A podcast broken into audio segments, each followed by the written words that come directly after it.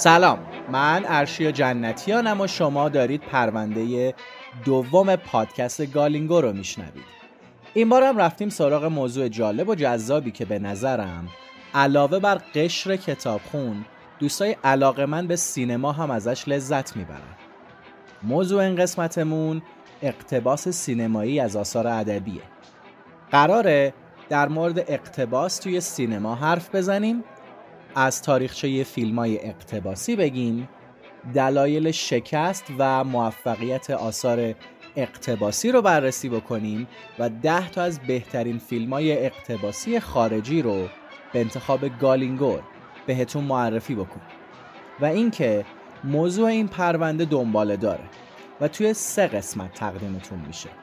این قسمت اولمونه و قراره توی دو قسمت بعدی به بررسی آثار اقتباسی داخلی و آثار اقتباسی کمیک هم بپردازیم.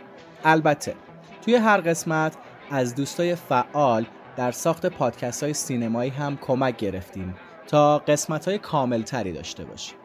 پیشا پیش از همه دوستانی که همراهیمون کردن سپاسگزاری می‌کنم.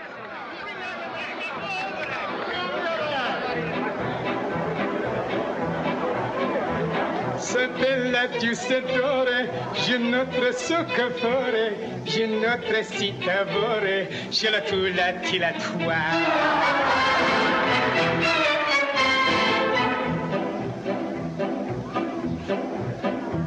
La spinach o la bouchon, sigarette portobello, siracchi spaghetto, je la tu la ti la tua.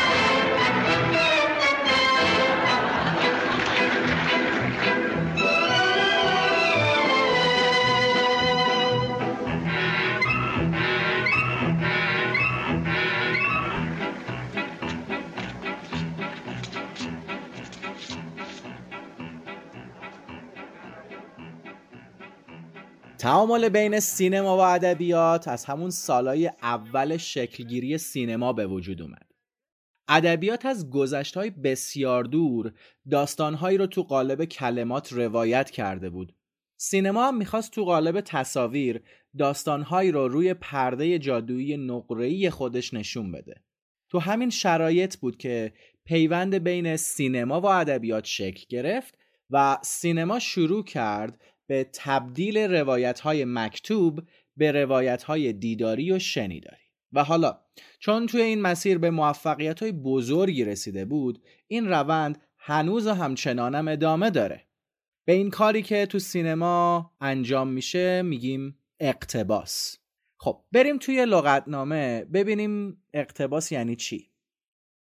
به معنی پاره آتش گرفتن نور گرفتن فایده گرفتن یا دانش فرا گرفتن از کسی توی سینما اقتباس به معنی شیوهیه که از راه اون یه فیلم بر مبنای آثار مکتوبی مثل رمان، نمایشنامه، داستان مصور یا همون کمیک ساخته میشه.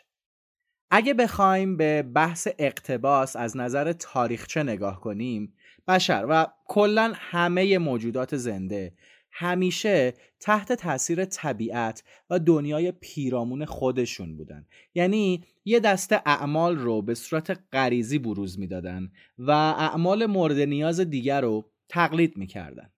در واقع الگوگیری و تقلید یکی از مهمترین ویژگی های ذاتی ماست. بهترین خونواده توی تقلید کردن بین موجودات زنده خونواده ما انسانها و شامپانزه ها و میمون است.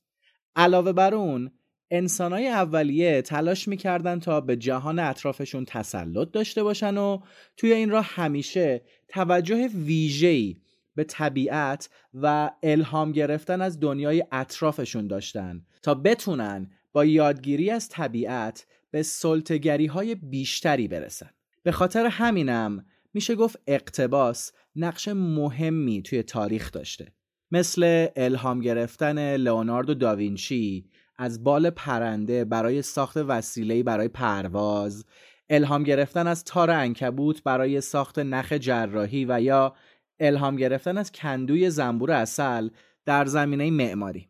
اینا فقط چند تا نمونه کوچیک از تقلید توی تاریخن. تقلید و الهام گرفتنی که از طبیعت ریشه گرفته.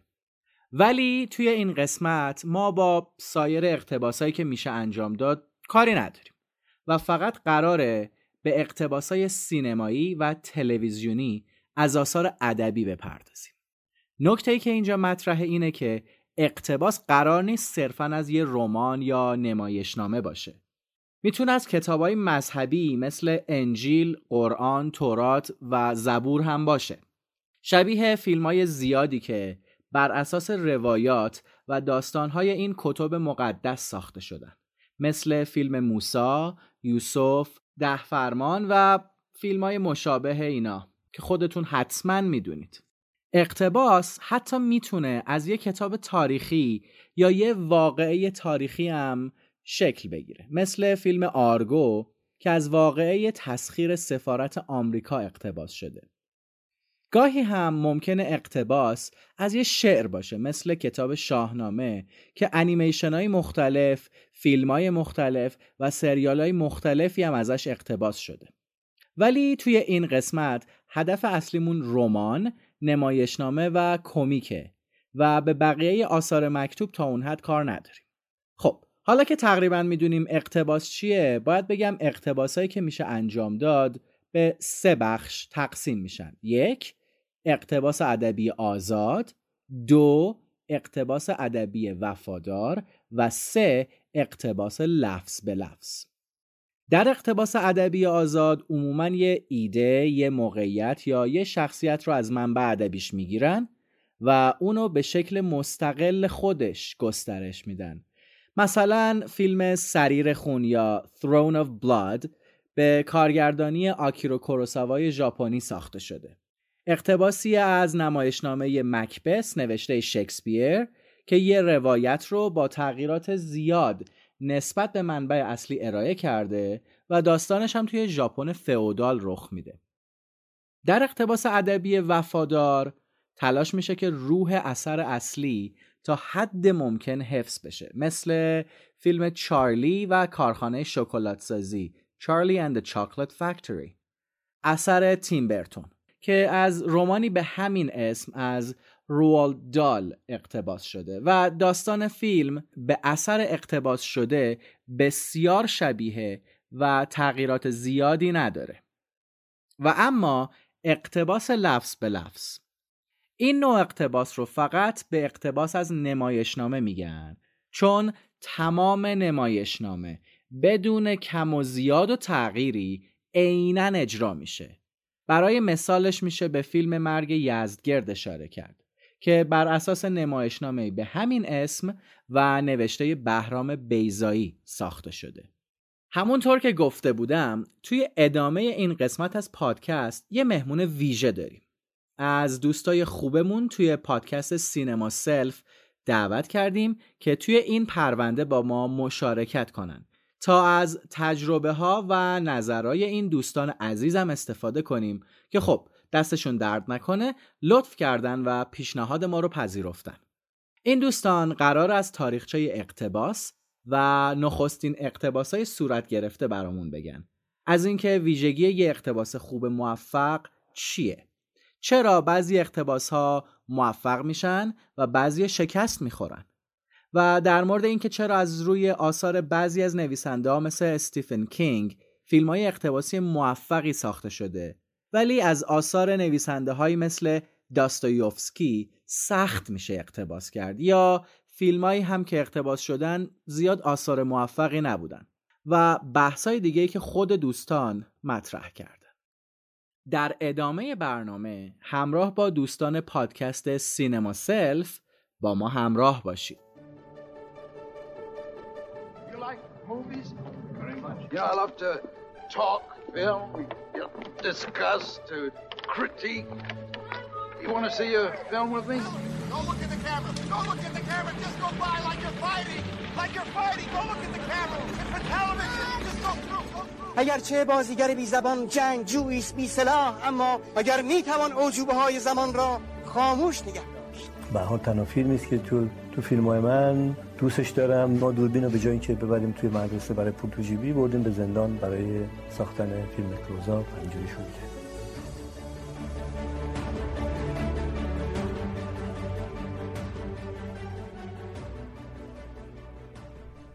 سلام من سعید مرادی هستم به همراه بنفشه از پادکست سینما سلف. توی این اپیزود ما می‌خوایم با شما راجع به اختباس صحبت کنیم و خوشحالیم که با شما همراه هستیم. سالهای سال هستش که در سینما بر اساس آثار ادبی مختلف ها رمان، نمایشنامه یا داستانهای کوتاه ما دیدیم که فیلم های زیادی ساخته میشه. حتی انقدر علاقه مندی به این اختباس حالا یا بازآفرینی در لغت انقدر زیاد بوده که باعث شده که توی اسکار هم حتی یک بخشی رو اضافه کنند به عنوان جوایز فیلم های اختباسی این علاقه خیلی زیاد در بکارگیری این المان هایی که در آثار هنرمندای قبلی بوده و خلق شده تو آثار اونها. بکارگیریش در آثار خودمون که همون اختباس کردن هم شاید همین باشه یه جورایی کنجکاوی رو برانگیخته می‌کنه. واقعا این اقتباس اهمیتش چی هستش؟ چرا انقدر علاقه مند هستن؟ یعنی ما اگر که تو تاریخ هم بریم عقب در سینما من خودم دیدم که در سالهای خیلی خیلی قدیم که فیلم های سامت هم حتی بوده یک علاقمندی خیلی زیادی بوده که حالا بیشتر از نمایشنامه اول شروع کردن بعد به رمان و حالا داستان اختصاص دادن کاراشون و از اونها الهام گرفتن. ببین اصلا این اهمیت اختباس توی ناگزیر بودن ازش هست. یعنی به هر حال اختباس یعنی اینکه یک اثر هنری حالا هر اثری توی یک مدیومی باشه و ما در همون مدیوم حتی. یا در مدیوم های دیگه سعی بکنیم یک اثری بر اساس اون بسازیم یا اون رو تبدیل بکنیم به چیزی که توی مدیوم دیگه بشه ارائهش داد.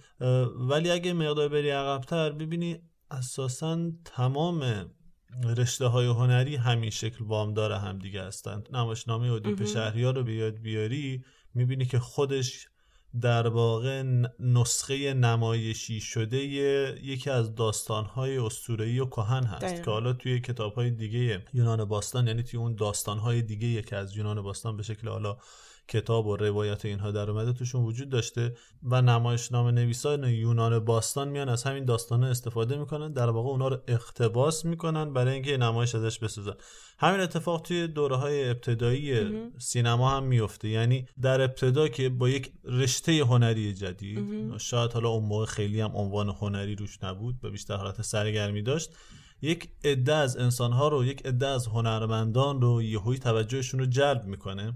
خیلی از اینا خیلی دیدگاه اورجینالی داشتن نسبت به این قضیه خود لوئیس بونوئل یا کسایی مثل جورج میلیس اینا کسایی بودن که خیلی به شکل کاملا یک چیز جدید یک چیزی که توانایی های خیلی جدیدی براشون داره بهش, بهش نگاه می‌کردن.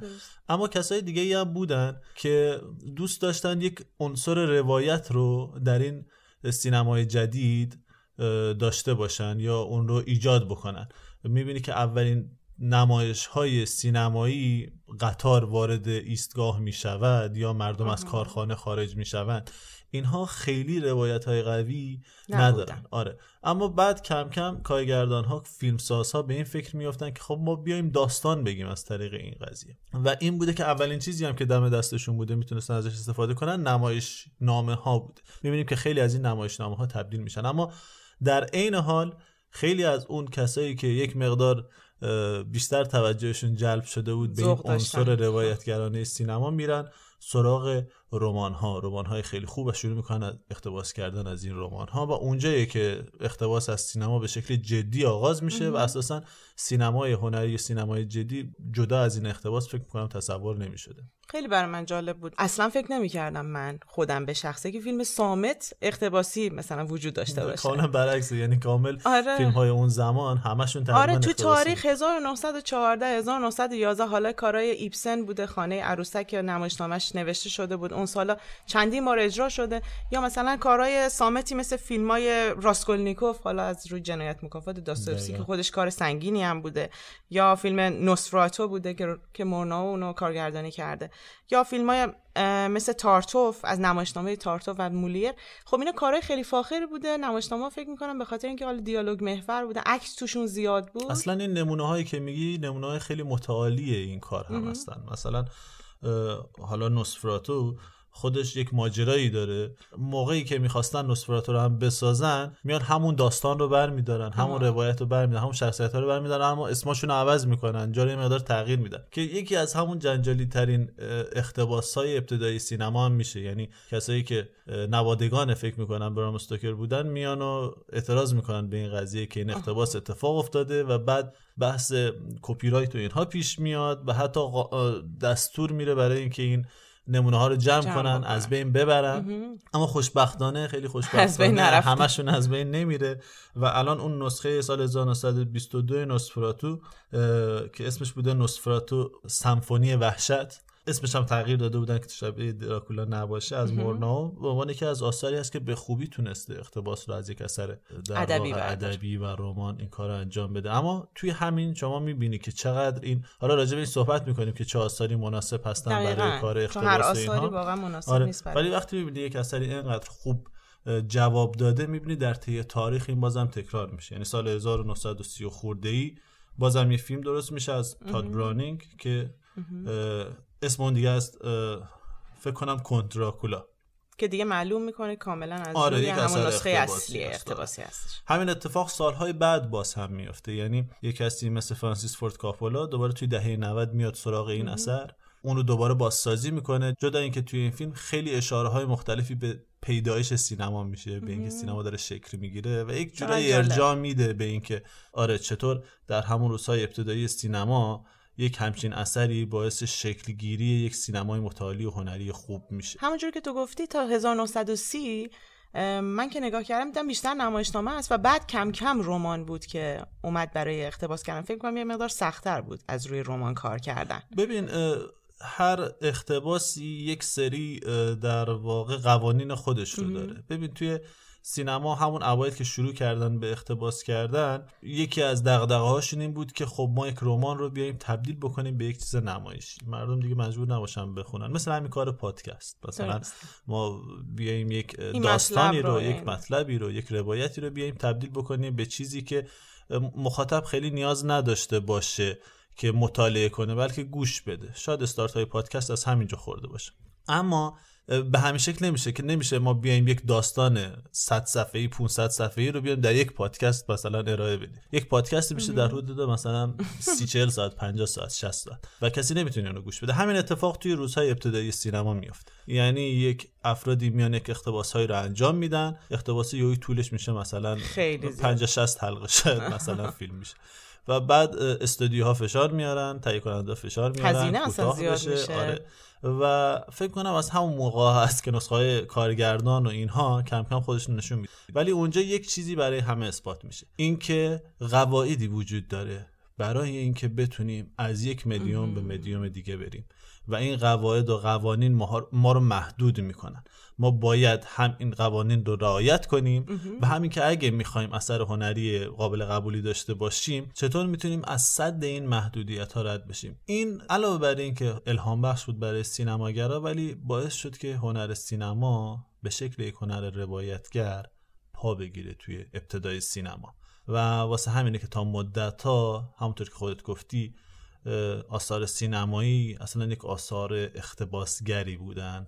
تعداد آثاری که اختباس می شدن درصد خیلی مهمی را از فیلم ها تشکیل میدن. دقیقا همینطوره. حالا تو سال پنجاه که دیگه کم کم اختباس شکل خودش رو کمرنگ کرده بیشتر من دیدم کارگردان ها فیلم نویسه علاقه من شدن یه مقدار فیلم های فیلم های اصلی رو داشته باشن یعنی خودشون معلف باشن برای آره دیگه تقریبا این معلف بودنه معلف بودن به عنوان یک کسی که داره که اثر رو خلق می‌کنه خلق می‌کنه تا سال 90 بوده و در سال 90 هم دیگه حالا بیشتر کارهای استفن کینگ و جان گریشام و چیزای ترسناک و یه مقدار پلیسی و جذابیت معلوم داستانی و یعنی دیگه فقط اینجوری نبوده که ما بریم دنبال آثار فاخر ادبی. حالا می‌خوایم رمان های ارنست همینوی و جنگ آره. و صلح و آره یعنی حالا خب سینما از ابتدا به عنوان یک entertainment به عنوان یک سرگرمی دسته بندی شده طبقه بندی شده. اما آره این کم کم میره به سمت کارهای عام پسندتر و یک سری آثاری که خیلی راحت تر می‌تونن تبدیل بشن با آثار سینمایی سرگرم کننده. اینها کم کم پا می‌گیرن کم کم شناخته میشن. استفن کینگ هم یکی از همون افراد هست. که آثارش قابل توجه است و از طرف دیگه یک سری ویژگی های سینمایی طور هم داره. آره، راجبش. این ویژگی تو میگی راجع به اینکه سرگرم کننده باشه بیشتر جذابیت اون داستانی مهم هستش. دیگه خودش رو فکر می‌کنم تو سال 2000 به بعد خیلی خودش رو نشون داده. چون حالا کمیک استریپ ها و حتی بازی های کامپیوتری منبع خوبی برای اقتباس شده بود. آره الان دیگه خب بازی های کامپیوتری که خودش یک مدیومه و واسه خودش دیگه خاکی بلند کرده آره. دنیاییه. ولی آره به این شکل است که حالا از بازی های کامپیوتری هم حالا هرچند خیلی موفق نبوده این قضیه توی سینما توی سریال ویچر تازگی داره سریالش درست میشه. خیلی شاید به اون شکل موفق نبوده ولی آره الان این ایده توی ذهن همه شکل گرفته که میشه. این هم یک media ه برای کرد استفاده ب- کرد. میشه از اون محبوبیت و popularity اینها استفاده کرد واسه اینکه مخاطبی رو توی سینما هم به وجود آورد. حالا بگذاریم که خیلی با این قضیه موافق نیستن و حالا همین comic book ایی که تو گفتی که توسط کسایی مثل مارتین اسکورسیزی کم کم نقد بهشون وارد میشه که اینا اون سینمای واقعی. که ما دنبالش بودیم نیستن.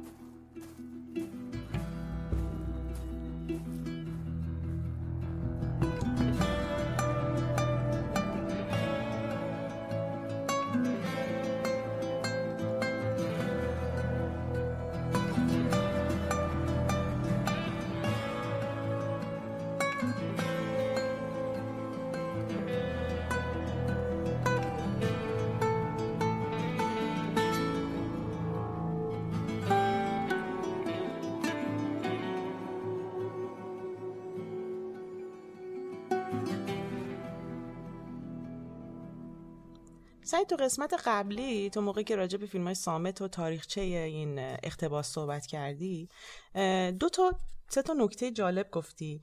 یکی اینکه حالا از روی رمان اقتباس میشه به خاطر اینکه معمولا رمان ها یک منبع ادبی خیلی فاخر هستن. یا از رو نمایشنامه ها به یا از رو حتی بازی های کامپیوتری کمیک استریپ ها اینا به عنوان داستان های خیلی جذاب می‌تونن منبع خوبی باشن. حالا در کنار این مسائلی که تو گفتی من دو سه تا نکته دیگه هم به نظرم رسید که اگه بخوام یه آثار ادبی رو انتخاب بکنیم چون آثار ادبی زیادن دیگه. خیلی هم به نظر آره. می‌رسن که بیشترشون به نظر می‌رسن که خب خوبه. اما آیا همین کافی؟ نیت من همین کافیه. یه نیت بکنم و اون به تبدیل به فیلم خوب بشه.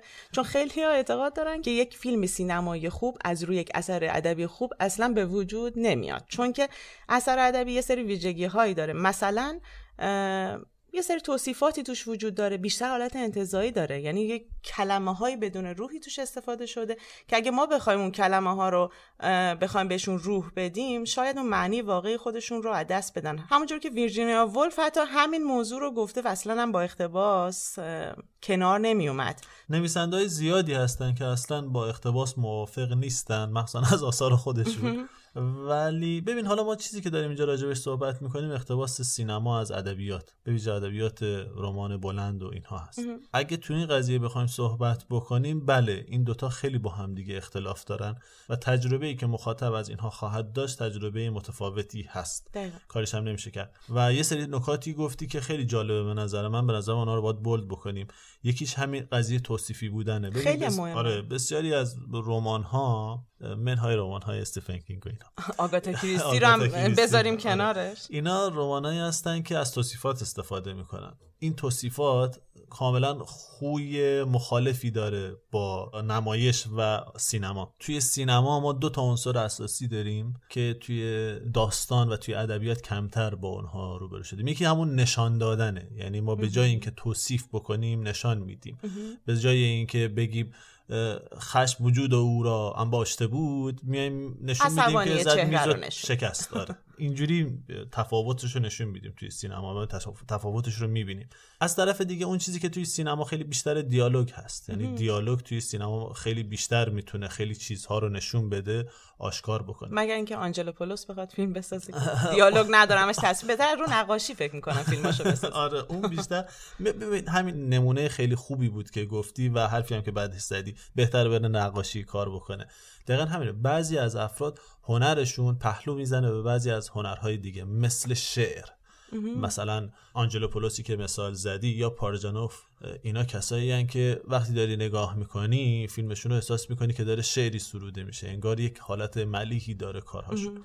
اینا استثناءات سینما هستن و با اون روند اصلی سینما یک مقدار کارشون متفاوته. واسه همین هم از آدم های فوق العاده نخبه ای هستن. همین مثالی هم که زدی حتی بازیگرا هم من دیدم اقتباس می‌کنن از خود تئاتر یا اونایی که مثلا طراح صحنه هستن. حالا از معماری یعنی انواع اقتباس پس اینجوری هست که تو سینما غیر از اقتباس ادبی در کنارش وجود داره. اصلا دقیقا همینجوری هست. مثلا فیلم بلید رانر رو اگه نگاه کنی بدون اون تصویرهایی که از اون شهر آینده درش ایجاد شده درش شکل گرفته که کاملا مربوط میشه به طراحی دکور و اینها تو نمی‌تونی اون تصور بکنی. همین در مورد ماتریکس هست همین در مورد شهر تاریک هست. اینا فیلمایی که خیلی علمی برخورد کردن توی طراحی صحنه و دکورشون. اما در مورد اقتباس از آثار ادبی دقیقا همون چیزایی بود که گفتی. یعنی ما باید بیایم توجه کنیم به این که از توصیفات پرهیز کنیم. بنابراین وقتی داریم میگیم که سینما نمی‌تونه توصیف بکنه یا توانش در توصیف خیلی کمتر است بنابراین آثاری رو باید مورد توجه قرار بدیم که act بیشتری دارن. اکشن هستن مثلا جنایی هستن.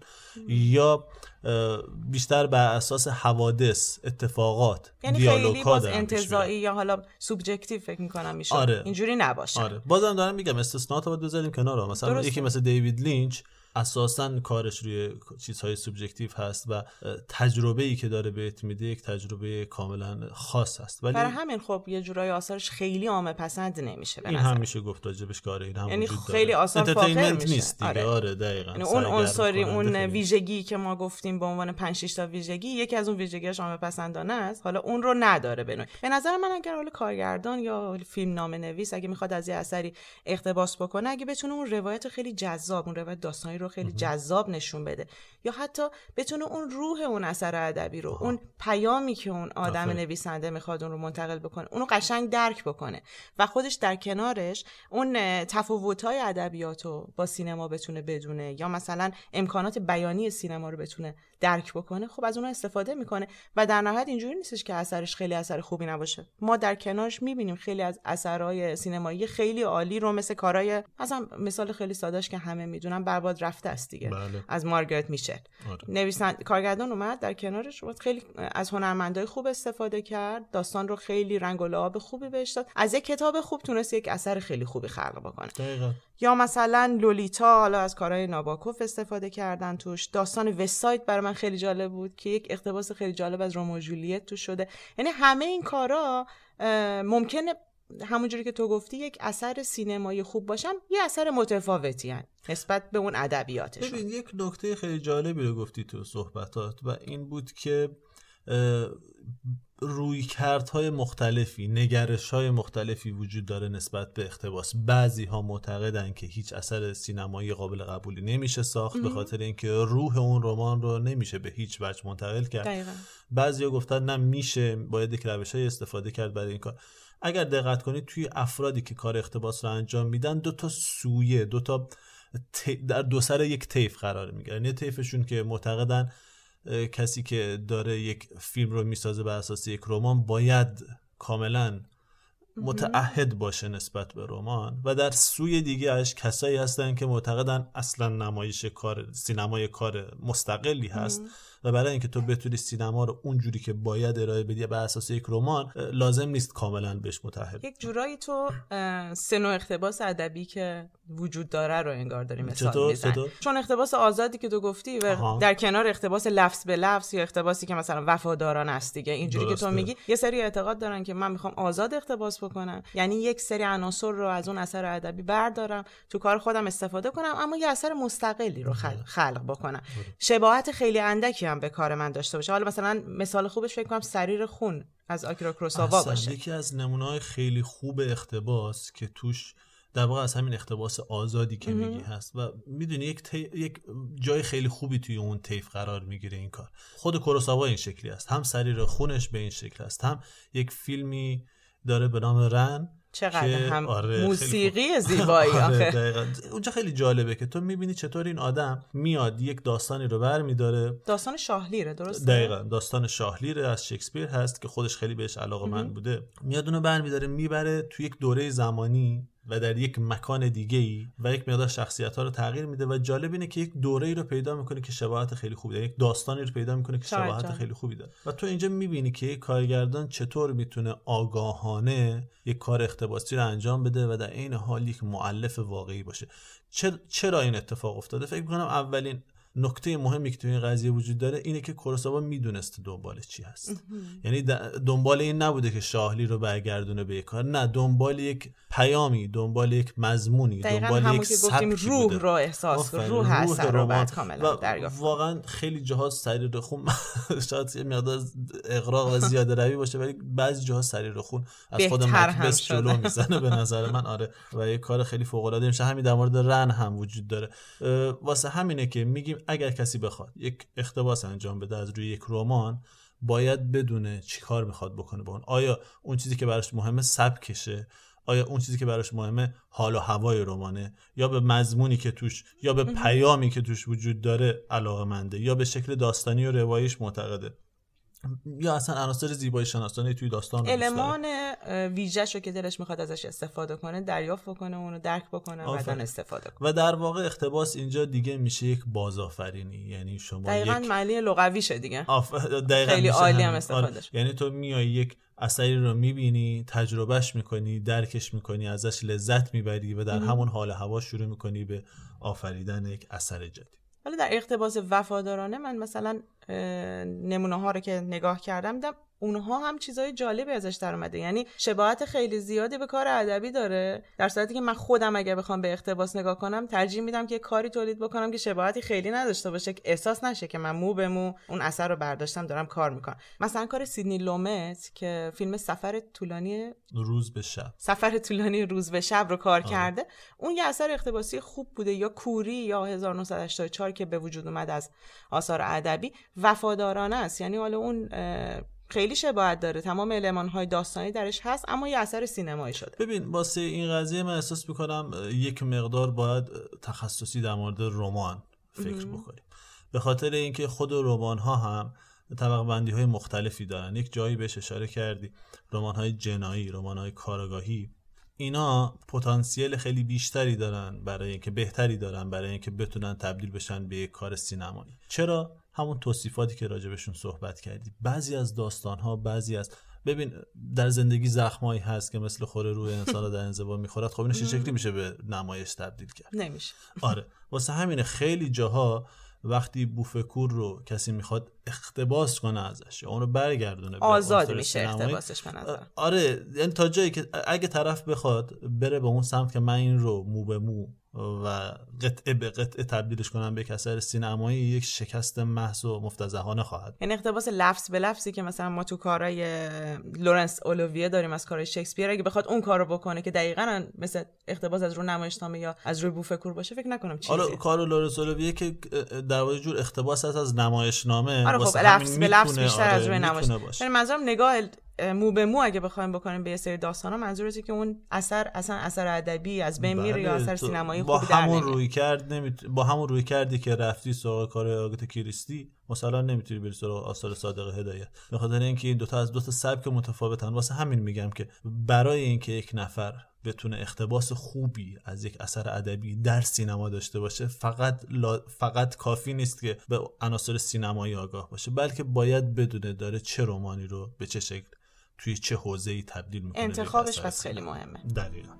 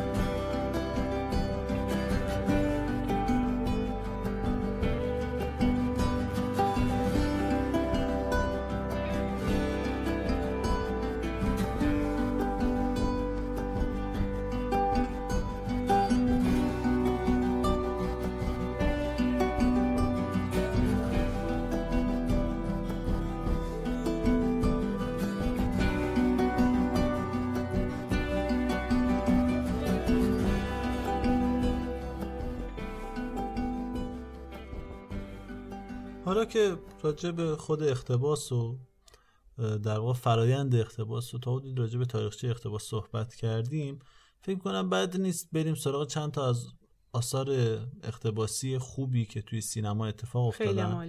همونطور که تو گفتی از همون ابتدا این کار اختباس انجام شده و یه اشاره کوچیکی هم داشتیم که اختباس چجوری کمک کرده که خود سینما پا بگیره شکل بگیره فرمش به وجود بیاد. یکی از کارهای ابتدایی که انجام شده توی سینما توی حوزه اختباس یه فیلمی هست به نام فانتوم کریج که از یه کارگردانی هست به نام ویکتور شوستروم. چقدر فیلم سامت به عنوان فیلم سامت فیلم فوق العاده ایه دقیقا. یکی از اون نمونه های خوبی هست چون از روی یک رومانی به نام Thy Soul Shall Be Witness که خیلی ترجمهش اصلا سخت آره خیلی حالت ادبی داره. فکر کنم یه قطعی از یک حالا دعایی چیزی باشه که شاید بشه اینجوری ترجمه کرد که باشد که روح تو شاهد باشد یا شهادت دهد یا همچین چیزی.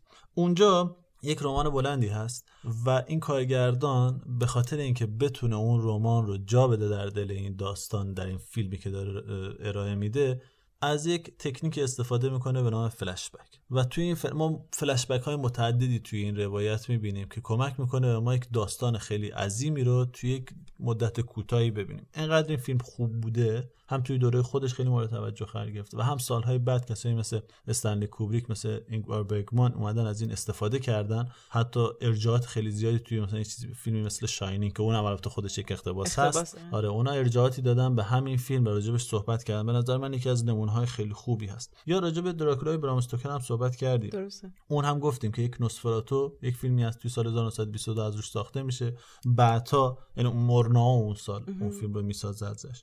که در واقع یک اقتباس غیرقانونی بوده از روی اون رمان اصلی. بعدها یه فیلم به نام کنتراکولا توی سال 31 ساخته میشه توسط یک کسی به نام تاد برانینگ. و بعدها فرانسیس فورد کاپولا دوباره میره از روش کاری می‌سازه. می‌بینیم که در طول تاریخ مدام به این کتاب ارجاع داده میشه و از روش ساخته میشه فیلم های مختلف.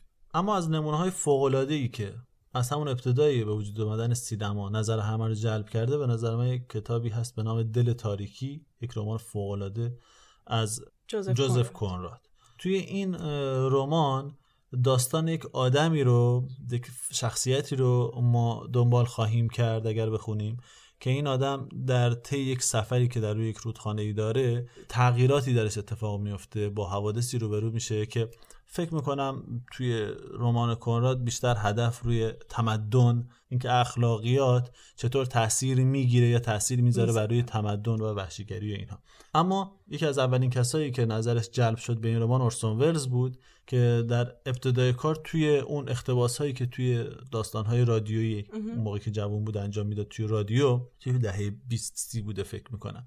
یک اقتباس رادیویی از این کار انجام میده. اما بعدها علاقمند میشه و می‌خواد یک کار سینمایی از روش درست بکنه که نمی‌تونه با استودیو به مشکل می‌خوره و کار انجام نمیشه. تا اینکه سالهای سال بعد یک آدم جاه طلب دیگه ای که بلند پروازانه میره دوباره یک اختباسی از این رمان انجام بده و اون هم فرانسیس فورد کاپولا است که توی فیلم اینک آخر و زمان این کار انجام میده. یک فیلم فوق العاده ای که به خوبی نه نمونه خوبی هست برای اختباس به خاطر اینکه خیلی خوب رمانی که فکر کنم توی کنگو میگذشت اون اون رو میاره به ویتنام خودش بره فیلم برداشت توی کامبوج فکر می‌کنم انجام میده.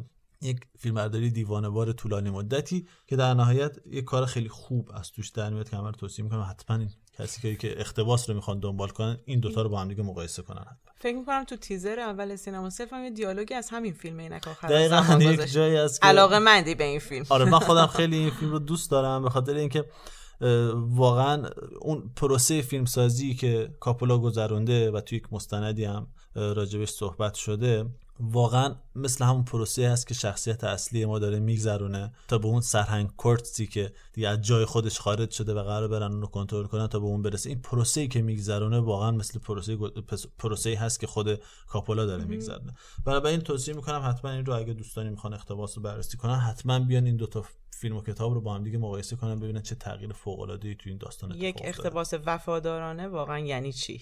دقیقا.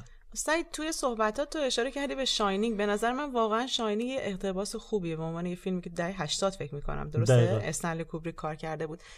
حالا کارهای استفن کینگ که از روش اقتباس میشه خب واقعا چه ویژگی هایی داره؟ غیر از اینکه حالا آقای استفن کینگ بالای 100 عدد داستان کوتاه رمان حالا تعداد زیاد کاراش شاید یا اکتی که توی کاراش داره حالت تصویریش. به نظرت حالا عامه پسندانه بودنش یا جذابیت های داستانیش می‌تونه اون رو تبدیل بکنه به اثر بله اقتباسی؟ اس- استفن کینگ کارخانه داستان نویسی هست دیگه. در واقع خیلی عجیب هست آدمی با این همه تولیدات ادبی. یکی از ویژگی های خوبش دقیقا همینه که تبدیلش می‌کنه به یک نمونه خوبی یک منبع خوبی برای اقتباس و اونم آمیانه بودن و سرگرم کننده بودن داستانهاش هست یعنی داستانهاش از یک حدی عمیقتر نمیرن و از یک حدی هم در واقع عادی نمیمونن. میرن به اون سمتی که جذابیت. ایجاد بکنن. واسه همین توی سریال ها توی فیلم های سینمایی معمولا ازشون اقتباس اتفاق میفته اما اون اقتباس فکر کنم اولین اقتباسی هم که از روش اتفاق افتاد همین شاینینگ بود که استنلی کوبریک از روش انجام داد. هنوز هم فیلم جذاب جالب یعنی هولناکی و ترسناک بودن اون داستان رو خوب نشون داده.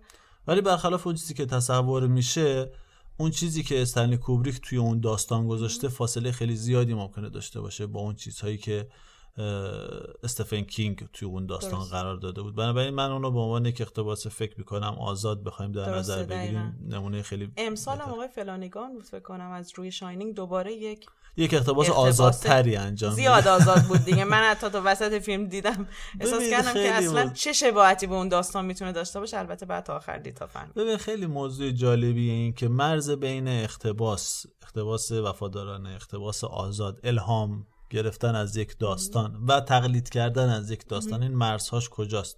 یه کسی مثل تارانتینو چرا بهش نمیگن تقلید کننده؟ در حالی که کاراش کامل ارجاع داره به خیلی جا. خیلی کارا رو تکرار کرده از فیلم های دیگه. این نیازمند یه بحث خیلی زیادتری هست. نه تنها توی حوزه اقتباس که اصلا توی حوزه سینما سینما. ارجاع دادن و اینها. اما توی این فیلم اخیری که گفتی شاینینگ که هم به شاینینگ ارجاع داره و هم به رمان استفن کینگ توی این فیلم تو می‌بینی که چطور یک کسی میاد یک داستانی رو هم ازش اقتباس انجام میده و هم سعی می‌کنه مرزهای اون اثر رو گسترش بده. این گسترش دادن مرزها کار خوبیه که فلانگان انجام داده. اما به طور کلی فلانگان نشون داده که کارگردان با قابلیتی هست چه توی حوزه فیلم های ترسناک و چه از اون زمانی که فیلم های کوتاه می ساخته اگه دوستان علاقه من باشن برم فیلم های کوتاهش رو ببینن فیلم های کوتاه خوبی ساخته توی دوران حالا دانشجوییش اگه بوده. و علاوه بر اون نشون داده که توی اقتباس هم خیلی کارگردان موفقی بوده. سریال خوب الان به یاد ندارم اسمشو. The Haunting of Hill House. The Haunting of the Hill House. دقیقا یک داست... از روی یک داستان کوتاه از شلی جکسون این رو ساخته. و سریال فوق العاده ای هست واقعا یک اقتباس خیلی خوبی است. رفته سراغ منبع خوبی و اون رو به خوبی تبدیل کرده خیلی هم به نظر من سخت از کار شرلی جکسون اقتباس کردن چون مثلا داستان لاتاریش هم یادمه یه فیلم کوتاه ازش درست درسته. شده بود کار پر ریسکی یعنی کلا اقتباس از یک اثر ادبی خیلی خوب به نظر من کار خیلی ریسکیه که این. اثر سینمایی تو یه چیز خیلی خوبی در مقابل اون اثر ادبی بشه یا حتی همپا و هم‌سطح اون در میاد حالا اگه قرار نیستش که خیلی بهتر بشه مثلا خیلی از آدما دیدم وقتی صحبت استفن کینگ شد از کارهای اون اقتباس می‌کنن. در کنارش آدم های خیلی کمی دیدم مثلا از کار داستایوفسکی بیان اقتباس کنن. خب یه سری ویژگی های مسلما اون آثار داره. خب ما گفتیم یکی از ویژگی هایی که می‌خوام یه اثر رو انتخاب بکنیم حتی فاخر بودن اون اثر ادبی است. پس چرا از داستایوفسکی یا کسایی که نوشته های خیلی سنگینی دارن چرا از اونها استفاده نمیشه؟ من مثلا یه اقتباس خیلی خوبی دیدم تو سال 2013 فکر می‌کنم فیلمش درست شده بود د دابل این فیلم اقتباس خیلی خوبی بود از کار چیز. به نظر تو حالا تو هم دیده بودی فکر می‌کنم؟ آره فیلم رو دیدم. تو نظرت چیه؟ مثلا اقتباس خوب بوده؟ اقتباس خوبی بوده. به نظر میاد که به اون روح اتفاقی که توی داستان داره میفته کاملا وفادارانه. نگاه کرده و اون رو برگردونده به یک اثر سینمایی و کار خیلی محجوری هم بود. خیلی هم بلند پروازانه به اون شکل نبود. اون می‌دونی چیه؟ یادم میاد که اون داستان خیلی راجع به هویت بود. راجع به اینکه شخصیت چطور با هویت خودش چه در درون خودش و چه در ارتباط با جامعه. دقیقا. اون انتظاری که جامعه ازش داره چطور با اون می‌خواد روبرو بشه. و اون فضای کلستروفوبیکی که ایجاد کرده بود و تمام فضا یک جوری انگار توی اتاقک ها توی دفتر کار حتی فضای بیرون هم یک فضای استودیویی بوده انگار. به نظر من خوب حالت خفقانی که این شخصیت در درون هویت خودش احساس. می‌کرد و منعکس کرد فکر می‌کنم حالا ویژگی های این نویسنده های عامه پسند رو نداره این کارهای داستایوفسکی که نمیشه از روش دقیقا این موضوع توصیفیه داره. شاید بیشتر پر از. توصیفاتی هست که شخصیت ها از خودشون یا. راوی داره از شخصیت های یعنی یه جوری انقدر چنبودیه که اگر بخوای کار کنی از روش نمی‌دونی که پیام رو چجوری باید برسونی آره ولی بیان کن به نظر من خیلی بستگی داره به خود کارگردان و نویسنده مثلا توی یک فیلمی ما توی سینمای خودمون داریم به نام پله آخر که از آقای علی مصفا هست خودش نوشته کارگردانی کرده و بازی هم توش کرده. فیلم خوبی هست به نظر من و نکته جالبتر در موردش اینه که یک نگاه تا حدود اقتباسی داشته به دو تا داستان. دو تا داستانی که به سختی میشه اینا رو تبدیل کرد به داستان تبدیل کرد به نمایش و فیلم. یکی مردگان جیمز جویس هست که اصلا نویسنده خطری هست اصلا خیلی سخت رفتن سراغ و یکی هم مرگ ایوان ایلیچ. که از لئو تولستوی هست. به نظر من خیلی خوب تونسته این کار انجام ده به خاطر اینکه رفته در درون این داستان ها و دیده چه روحی در درون این داستان ها وجود داره و یک خط روایی رو از اونها برداشته و با هم دیگه ادغام کرده و چیز خوبی ارائه داده. اما اگه بیایم در جلوتر می‌بینیم که توی این سالها نویسنده های خوبی بودن که کارهای ازشون اقتباس شده. یکی از اینا کورمک مکارتی هست که ما فکر کنم توی اپیزود سوم سینما صرف رفتیم سراغ یکی از کارهایی که بر اساس رمان های اون نوشته شده جایی برای یعنی پیرمرد جایی برای. پیرمرد ها نیست. آدم خیلی راحتی نیست کارهاش اقتباس کردن مکارتی با اینکه خودش خیلی علاقه داره به نمایش و اینها. اما افراد دیگه مثل مثلا دنیس لیهان هم هست که من خیلی دوستش دارم و کارهای مثل شاتر آیلند مثل میستیک ریور مثل فیلم محجور گان بیبی گان اینا کارهایی بودن که از روی کارهای اون اقتباس شدن. و نمونه های خیلی خوبی بودن نشون دادن که میشه از روی کارهای به این شکل اقتباس های جالب توجهی هم انجام داد. پس همه اینا برمیگره به کارگردانی که داره کار دقیقاً. می‌کنه یا حتی فیلمنامه نویسی که می‌خواد از این اثر اقتباسی آره استفاده کنه. این قابلیت و مهارت اون آدم باید بالا باشه. هم این هست و همینه که اصلا از اون داستان چه چیزی می‌خواد. نگاه همون کن. چیزی که تو گفتی تو قسمت قبلی. آره،. پیامه و اینکه من کدوم المان رو می‌خوام استفاده کنم. دقیقا. کدوم المان می‌خواد توی کار کارگردان مورد استفاده قرار بگیره و اغلب این قضیه مورد, مورد علاقه نویسنده ها نیست. مثلا خود تارکوفسکی دو تا از بهترین کارش یعنی استالکر و سولاریس اقتباسن. ولی اگه برید تاریخچه‌ش رو نگاه کنی می‌بینی که هم اگه رمان رو بخونی و بیای مقایسه کنی می‌بینی خیلی تفاوت وجود داره. مثلا رمان سول... سولاریس از یک کارگردانی هست به نام استانیسلاو لم که در زمان خودش یکی از اون علمی تخیلی نویس های فوق بوده. اما اتفاقی که میافته چیه؟ اینه که استانیسلاو لم این رمان رو نوشته که تقریبا 90 درصدش بکنم 80 90 درصدش توی فضا میگذره رمان. اون وقت تارکوفسکی میاد یک داستانی رو می‌نویسه که برعکس. 80 90 درصدش روی زمین میگذره. خب این نشون میده دغدغه‌های این دو نفر توی دو سر طیف قرار داره که البته بعدا تغییر توش اتفاق میفته و رمان و داستان به رمان نزدیک میشه اما هیچ وقت این دو نفر نسبت به هم حس خوبی لم بعدها حتی فکر می‌کنم اجازه اقتباس های دیگه ای میده از روی کارش. در مورد استاکر هم این اتفاق میفته تارکوفسکی دغدغه های شخصی خودش رو داشته راجع به انسان راجع به ایمان راجع به زمین طبیعت و اون وابستگی و دلبستگی که انسان به محیط زندگی خودش داره و بعد توی سالهای بعد همین ثابت کرده. اما استانیسلاو لم یا نویسنده های رمان استاکر مشخص دغدغش به انسان راجع به شخصیت ها چیز دیگه ای هست توی رمانی که نوشته. بنابراین یک کسی ممکنه از یک رمان اقتباس کنه اما اون چیزی که در خودش دغدغش هست اون از توی رمان بیاره بیرون و راجع به اون کار بکنه. اما حالا که اینجا رسیدیم ما خیلی راجع به سینمای داستانگو صحبت کردیم و اقتباسی که از اونها اتفاق میفته اما خیلی از اقتباس های خوب سینما هم شاید اصلا راجع به رمان ها و داستانگویی و اینها نباشه جالب. نمونه خیلی خوبش فیلم مونیخ استیون اسپیلبرگ هست یک داستان مستند رو برداشته از روش اقتباس نه. تنها یک؟ داستان مستند هست بلکه بر اساس یک کتابی هست که این کتاب خودش کتاب داستانی نیست تا اونجایی که من اطلاع دارم از کسی به نام جورج یوناس یک کتابی هست به نام انتقام که بر اساس یک عملیاتی هست که سرویس مخفی اسرائیل انجام داده با نام خشم خدا که در باره انتقامی هست که اینها دارن می‌گیرن از واقعی که توی مونیخ توی المپیک اتفاق میفته. آره. دقیقا. یک عملیات تروریستی اتفاق میفته و بعد اینا می‌خوان دوباره عملیات تروریستی انجام بدن تا اون افراد رو... یک سری افرادی رو بکشن.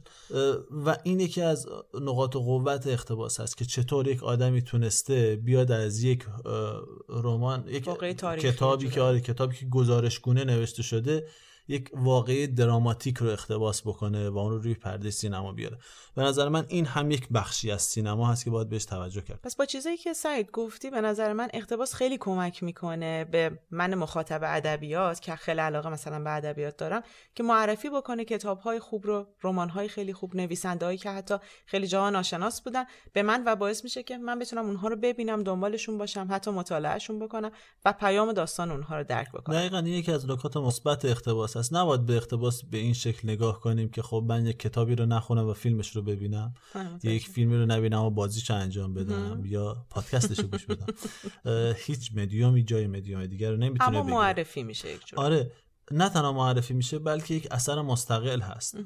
توی این مثالایی که زدیم رمان دل تاریکی یک رمان فوق العاده ای هست که واقعا ارزش بارها خوندن رو داره. همونطور که فیلم عینک آخر و زمان هم یک اثر مستقلی هست. که یک وجه دیگه ای از واقعیت از حقایق رو واسه ما آشکار می‌کنه بنابراین یکی از نکات مثبت اقتباس این هست که ما رو از یک مدیوم به مدیوم دیگه می‌بره از یک رسانه به رسانه دیگه می‌بره و یک جورایی ما رو با انواع اقسام لذت بردن ها از آثار هنری آشنا می‌کنه. یه جورای اقتصادی هم هست برای خیلی از کارگردان ها فکر می‌کنم. چطور؟ به خاطر اینکه می‌تونن از اثری که قبلا ایجاد شده و خیلی هم بله. پرطرفدار هست استفاده کنن برای جذب مخاطبشون یا حداقل برای فیلمنامه نویسی یه مقدار وقت کمتری رو بذارن دقیقاً خیلی اتفاق میفته مثلا فکر کنم در مورد کار استفن کینگ خیلی آره میگم خیلی هدف ها میشه که حالا شاید خیلی هدف فاخری نباشه اما به نظرم خیلی رایج هستش برای استفاده از اقتباس. فکر می‌کنم تا همینجا کافی باشه. خیلی جنبندی شد راجع به اقتباس راجع به تعریفش و نکاتش و نکته های مثبت و منفی و آثار خوب سینمایی و ادبی که ازشون استفاده شد و تولید شده. بقیه کار رو میسپاریم به بقیه دوستان که در مورد بخش های دیگه مرتبط با اقتباس صحبت می‌کنن. خیلی عالی. خیلی خوشحال شدم امروز همراه تو بودم. خیلی ممنون از پادکست گالینگور که این فرصت رو در اختیار ما گذاشت که بتونیم این بخش رو ما هدایت بکنیم. منم از تو تشکر می‌کنم و از بچه های گالینگور که این فرصت رو ایجاد کرد تا بعد.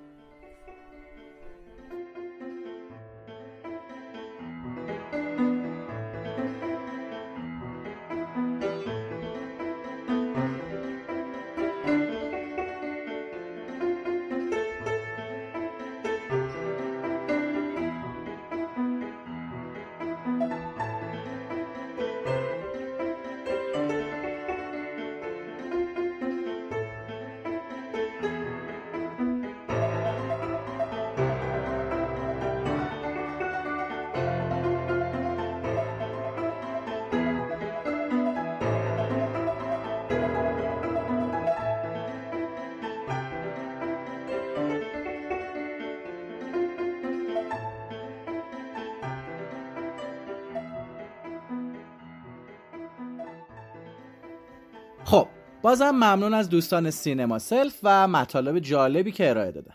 در ادامه قراره بریم سراغ معرفی ده فیلم اقتباسی خارجی به انتخاب بچه های پادکست گالینگور نکته ای که اینجا باید بگم اینه که سعی کردیم در کنار آثار شناخته شده از آثار کمتر شناخته شده هم استفاده کنیم. و همینطور از آثار معروفی مثل پدرخوانده و ارباب حلقه ها و هری پاتر کنیم. و به آثاری بپردازیم که کمتر دیده شدن و البته معیار دوم انتخابمون این بود که کتابایی که ازشون اقتباس شده هم داخل کشورمون چاپ شده باشن تا انتهای معرفی هر فیلم بتونیم کتابا رو هم بهتون معرفی کنیم. خب بریم سراغ معرفی فیلمام.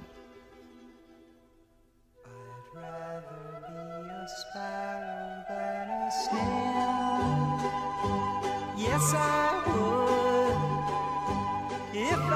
world.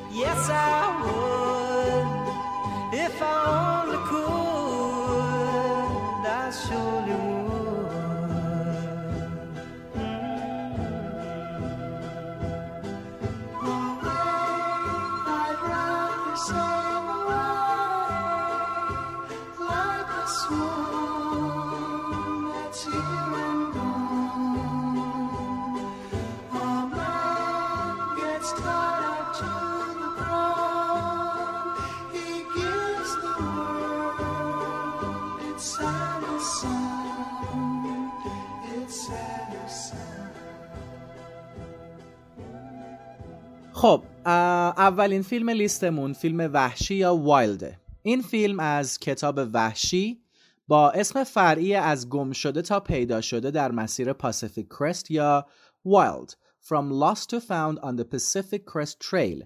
به نویسندگی شرل سترید اقتباس شده. خود کتاب تو سال 2012 منتشر شده و تو سال 2014 هم فیلمش به کارگردانی ژان مارک ولی ساخته شده. مارک ولی قبل از این فیلم با ساخت فیلم دالاس بایرز کلاب یا باشگاه خریداران دالاس با بازی درخشان متیو مکانهی و ژرالد لتو نشون داده بود که کارگردان کاربلدیه. و نکته جالبم این که دوتا فیلم قبلی این کارگردان یعنی فیلم ویکتوریای جوان و باشگاه خریداران دالاس هم فیلم های زندگی نامه ای طور بودن. همونطور که فیلم وحشی هم بر اساس زندگی واقعی نویسنده کتاب ساخته شده. کتاب وحشی دومین کتاب شرول استریده که سرگذشت واقعی خود نویسنده رو روایت می‌کنه و به نوعی کتاب سرگذشتنامه محسوب میشه یا حسب حال یه جورایی. دختری که توی 22 سالگی مادرش رو از دست میده و توی چهار سال بعدی به دلیل غم نبودن مادرش و از هم پاشیدن خونوادش به مسیر تجربه های خطرناک و اشتباه میفته و همه جنبه های زندگیش در معرض نابودی قرار می‌گیره. از افتخارات کتاب وحشی علاوه بر این که به سی زبان زنده دنیا ترجمه شده و 126 هفته توی لیست پرفروشترین آثار دنیا بوده میشه به بهترین کتاب سرگذشتنامه به انتخاب کاربران گودریدز در طول سال 2012 هم اشاره کرد. کتاب وحشی رو می‌تونید از انتشارات ستاک با ترجمه آقای میاد بانکی تهیه کنید. ما از آقای بانکی خواهش کردیم چند دقیقه درباره کتاب و حالا هواش برامون حرف بزنن. خب الانم میریم میشینیم پای حرفای آقای بانکی عزیز. سلام به شنوندگان پادکست خوب گالینگور. میاد بانکی هستم. مترجم کتاب وحشی نوشته شرل استرید شریل استرید رمان نویس مقاله نویس مجری و گوینده مقیم آمریکاست که در سال 2012 با نوشتن سرگذشتنامه خودش تحت عنوان وحشی به شهرت جهانی رسید. کتاب وحشی به مدت 126 هفته متوالی در فهرست پرفروش های نیویورک تایمز قرار گرفت. بهترین کتاب سرگذشتنامه سایت گودریدز شد و تا به الان به بیش از سی زبان ترجمه شده و حتی در سال 2014 فیلمی از روی کتاب ساخته شد که اون هم نظر مثبت منتقدان را جلب کرد. اگه بخوام در مورد فضای کتاب براتون صحبت کنم شریل استریت وقتی 22 ساله بوده متوجه میشه که مادرش مبتلا به سرطانه و از اونجایی که عشق عجیبی نسبت به مادرش داشته بعد از مرگش حالش خیلی خراب میشه.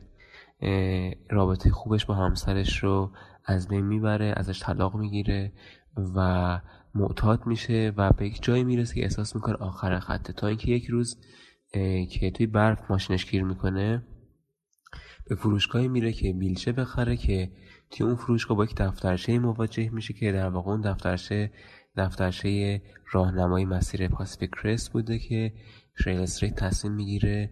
سه ماه بره توی اون مسیر و پیاده روی کنه. توی این کتاب از تمام تجربیاتی که تو اون سه ماه از سرگذرونده میگه از تنهاییاش از مواجهش با حیوانات وحشی از ترسایی که داشته و اینجوری هم نیست که صرفا از مسیر فقط بگه کتاب به صورت سیال ذهن به گذشته شیل هم سرک می‌کشه به کودکیش به نوجوانیش به گذشتش که چه مشکلاتی داشته به عشقش به مادرش و یکی از ویژگی های کتاب نوشتار نویسنده است که قلمش خیلی روکراس و صمیمی اصلا خودش رو سانسور نمی‌کنه و مدام وقتی شما دارید کتابش رو می‌خونید میگید که چطور جرأت کرده این حرفها رو بزنه. کسی که به حال شناخته شده است گوینده است مجریه و خیلی ها میشناسندش. من خودم اولین بار کتاب رو خوندم البته فیلمش هنوز ساخته نشده بود ولی خیلی دوست داشتم همون موقع ترجمه کنم.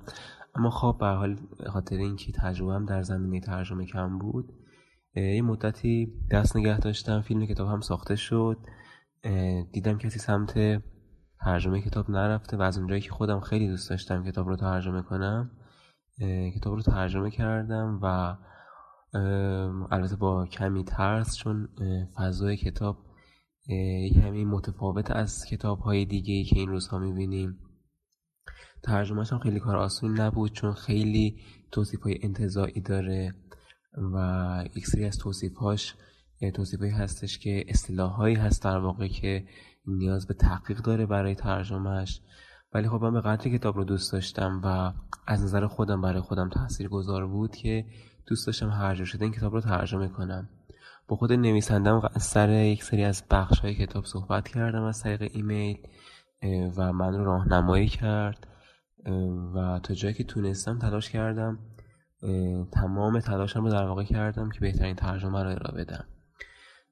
و به نظر خودم یکی از کتاب هایی هستش که چون خودم ترجمه کردم چون کتابی که واقعا ارزش داره و وقتی کتاب رو می‌خونید واقعا دیدگاهتون به به انتهای خط رسیدن دیدگاهتون نسبت به اعضای خانواده نسبت به به هر حال کسانی که دوستشون دارید و ممکنه برنجونیدشون ممکنه نادیدشون بگیرید خیلی عوض میشه.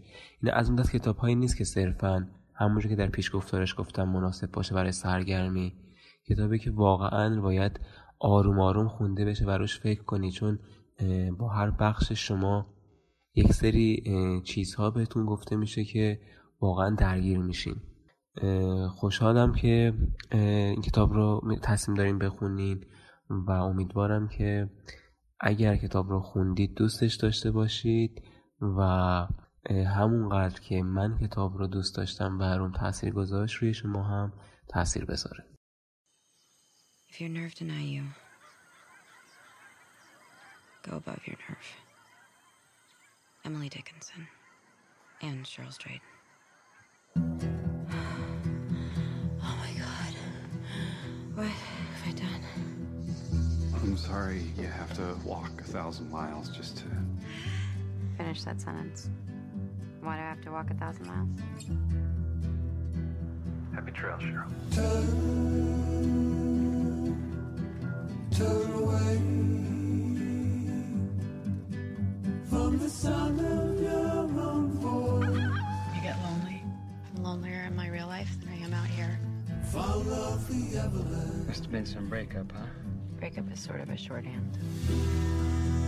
How much do I love you?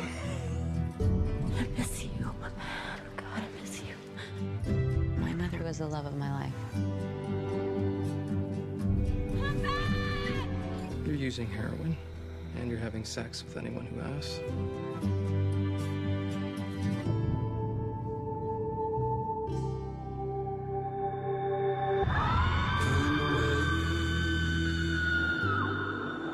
You ever think about quitting? Only once every two minutes or so. Hell, I've quit a bunch of stuff. Quit jobs, quit marriages. You regret any of them? I didn't have a choice. There's never been a time when there was a fork in my road. Here's some questions I've been asking myself. What if I forgive myself? What if I was sorry? But if I could go back in time, I wouldn't do a single thing differently. What if all those things I did were the things that got me here?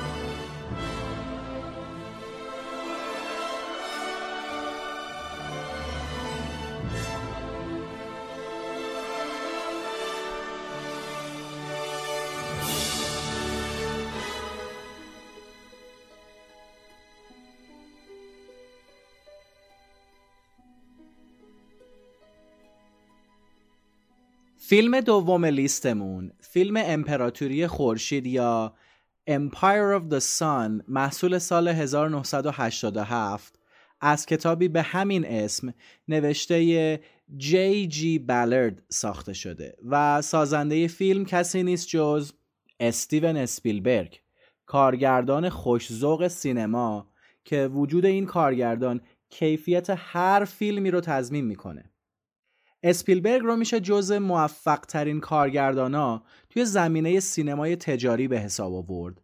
ولی در کنار موفقیت های تجاری از خوش ساخت بودن فیلماش و ارتباطی که افراد با سلیقه های مختلف با فیلماش برقرار میکننم نمیشه گذشت.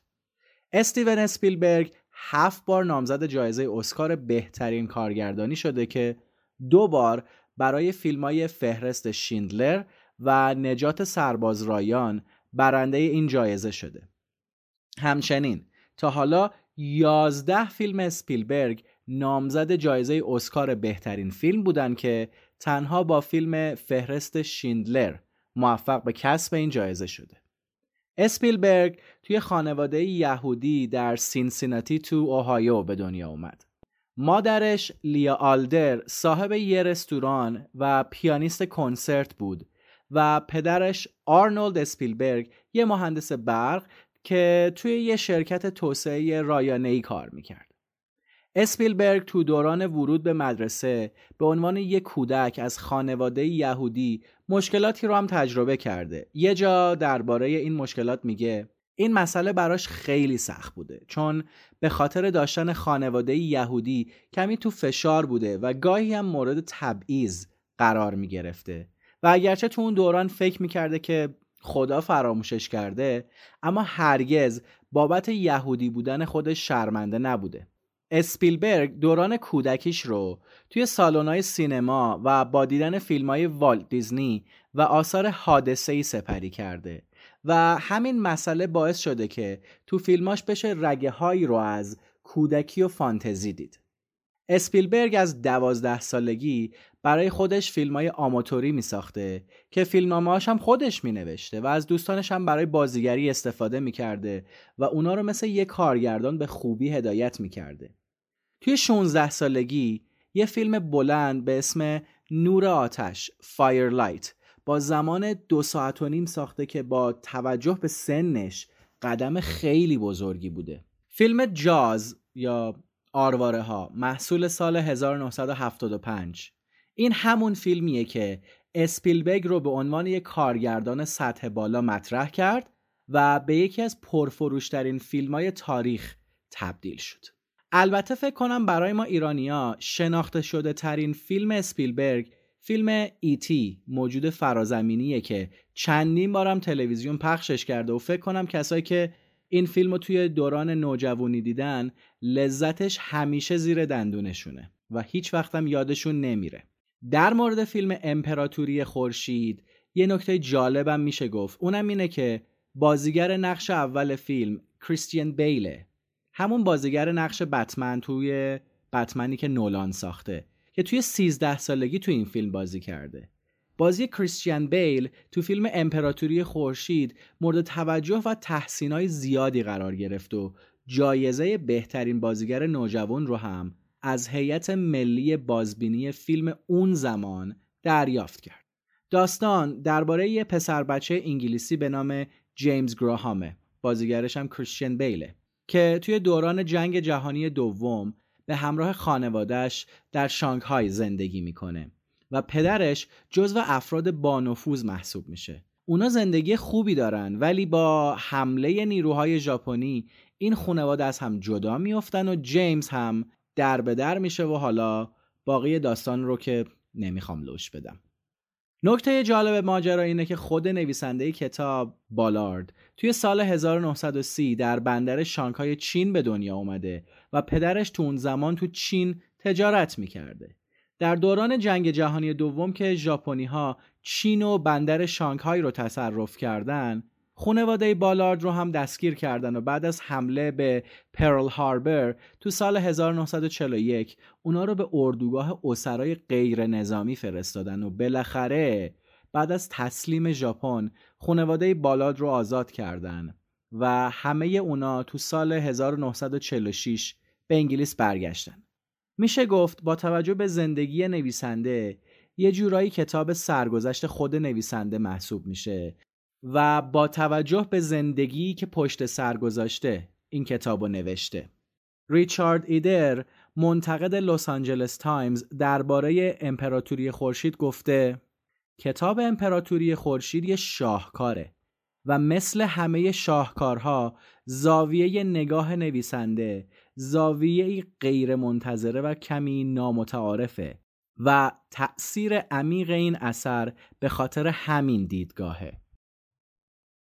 کتاب امپراتوری خورشید رو می‌تونید از انتشارات چشمه با ترجمه علی اصغر بهرامی تهیه کنید.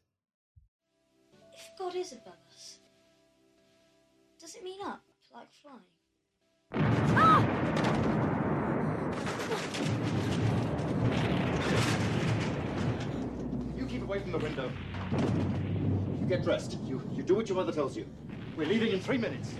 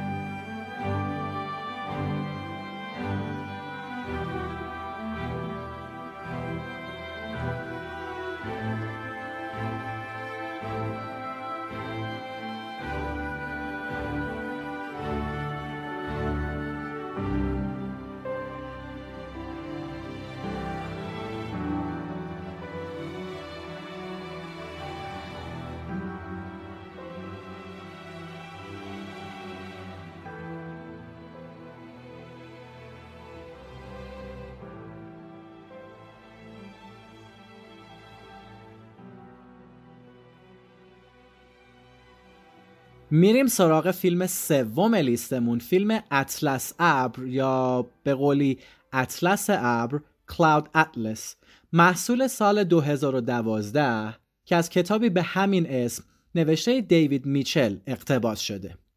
اطلس ابر سومین رمان دیوید میچل نویسنده انگلیسیه که تو سال 2004 منتشر شده و همون سالم جز فهرست نهایی نامزدای جایزه بوکر قرار گرفته.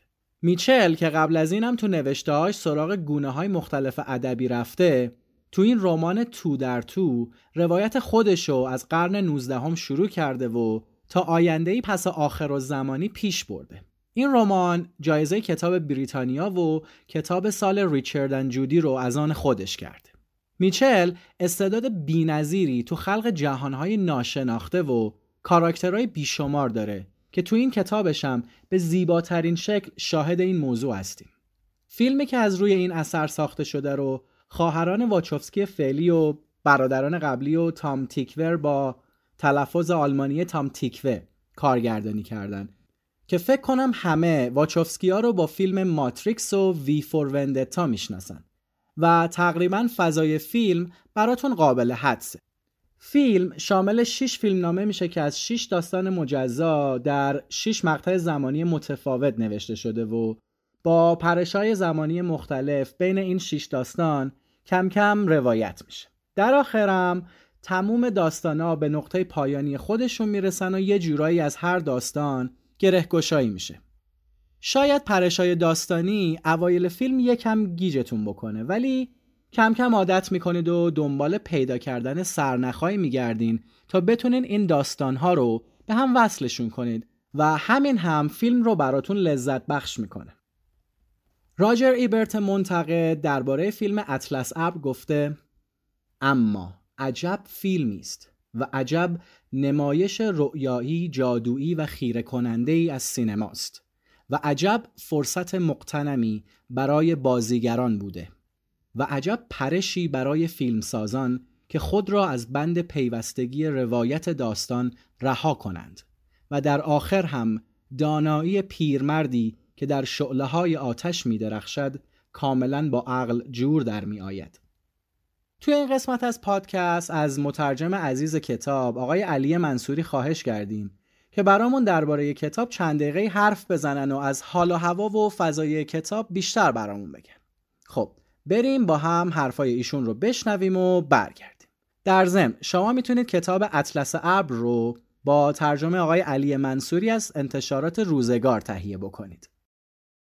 سلام من علی منصوری هستم مترجم رمان اطلس ابر نوشته دیوید میچل که سال 92 انتشارات روزگار چاپش کرده خب دیوید میچل نویسنده رمان اطلس ابر خودش گفته که برای نوشتن این اثر از ساختاری شبیه عروسک های ماتریوشکا استفاده کرده.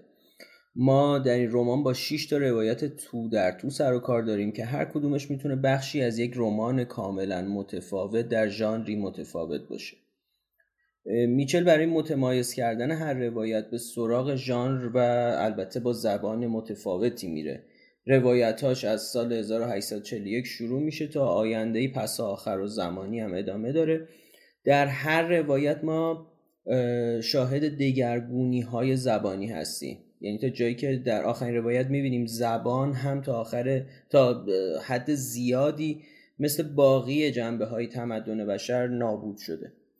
روایت اول رمان که بخش اول در واقع فصل های اول و یازدهم کتاب رو شامل میشه در قالب یادداشت های روزانه است و شبیه یک سفرنامه است. لحن و زبانش هم یادآور متن هایی که در همین دوران یعنی در اواسط قرن 19 هم نوشته شده.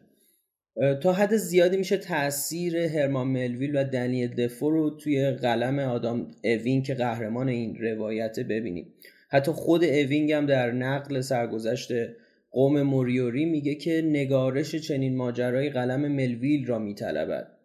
نکته جالبی که وجود داره اینه که خود دیوید میچل توی یکی از مصاحبه هاش به تأثیری اشاره کرده که از رمان موبیدیک برای نوشتن این روایت گرفته. تو روایت بعدی یعنی نامه های همون طوری که از اسمش پیداست قالبی که نویسنده ازش استفاده کرده نامه است. نامه های کسی به اسم رابرت فروبیشر به روفوس سیکس‌اسمیت که یکی از کاراکترهای روایت بعدی رمانه و حالا قبلا هم معشوق قدیم در واقع همین آقای فروبیشر بوده. وقایع این بخش از رمان در سال 1931 توی روستا توی بلژیک اتفاق میفته و ما توی این فصل توی این بخش در واقع با سرگذشت موزیسین جوان و مستعد و البته بیبند و بار آشنا میشیم که مشکلات مالی باعث شده به خدمت یک آهنگساز مشهور به اسم ویویان آیرز در بیاد و به اون تو یادداشت برداری در واقع تو نوت برداری از آثاری که تو ذهنش داره کمک کنه.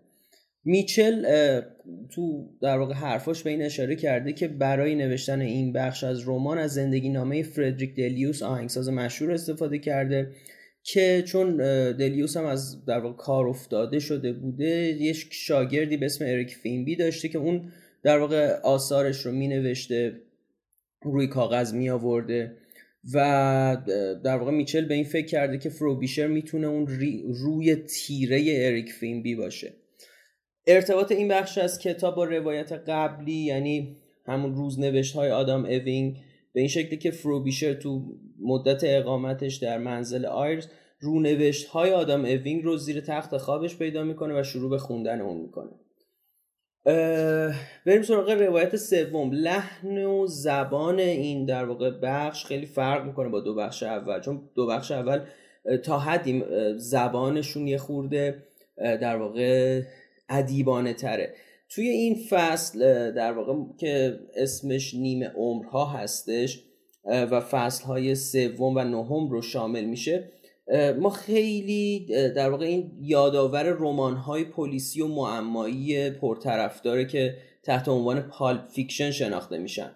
ماجرای این بخش داستان ماجراجویی یه خبرنگار جوان به اسم لویزا ریه که دنبال حقایقی درباره آلودگی هسته‌ای در خلیج سان فرانسیسکو. روایت در دهه 1970 اتفاق میفته کاملا به رمان های ژانر تریلر معمایی شباهت داره. خود میچل گفته که کاراکتر لویزا ری ترکیبی از کاراگاه های مورد علاقهش تو فیلم ها و سریال های پلیسی دهه هفتاد و مخصوصا کاراکتر جیمز ال روی توی فیلم همه مردان رئیس جمهور. و یه نکته جالبی که هست اینه که تأثیریه که سینما روی ادبیات گذاشته و اختباس دوباره ای که از ادبیات توی سینما اتفاق میفته یه رابطه دو طرفه ای که از ابتدای تاریخ سینما هم وجود داشته و همچنان در جریانه. بعد میسینم بدونیم که لویزا ری تو یکی دیگه از رمان های میچل به اسم گوست ریتن هم یک حضور کوتاه داره. روایت بعدی رمان یعنی مصائب تیموتی کاوندیش لحن شوخ و در واقع تنزالود داره و نصرش بیشباهت به آثار پیجی وود هاوس رمان نویس و تنز پرداز بریتانیایی نیستش. کاوندیش که ناشریه که از دست مجرم خطرناکی که کتابش رو چاپ کرده متواری میشه. برادر کاوندیش که از دست درد سراش خسته شده بدون اینکه اون خودش بدونه اونو راهی یه آسایشگاه سالمندان می‌کنه. جایی که کاوندیش گیر میفته و تمام هماغمش میشه فرار از اونجا. میچل گفته برای این بخش از در واقع رمان از فیلم برفراز آشیانه فاخته یا همون دیوانه از قفس پرید خودمون الهام گرفته و خب این هم یه ارتباط دیگه رمان اطلس ابر با دنیای سینماست. ارتباط این رمان با بخش قبلی کتابم به این شکلی که کاوندیش داستان لویزا ری رو که برای چاپ بهش داده شده می‌خونه و در آخر تصمیم به نشرش می‌گیره.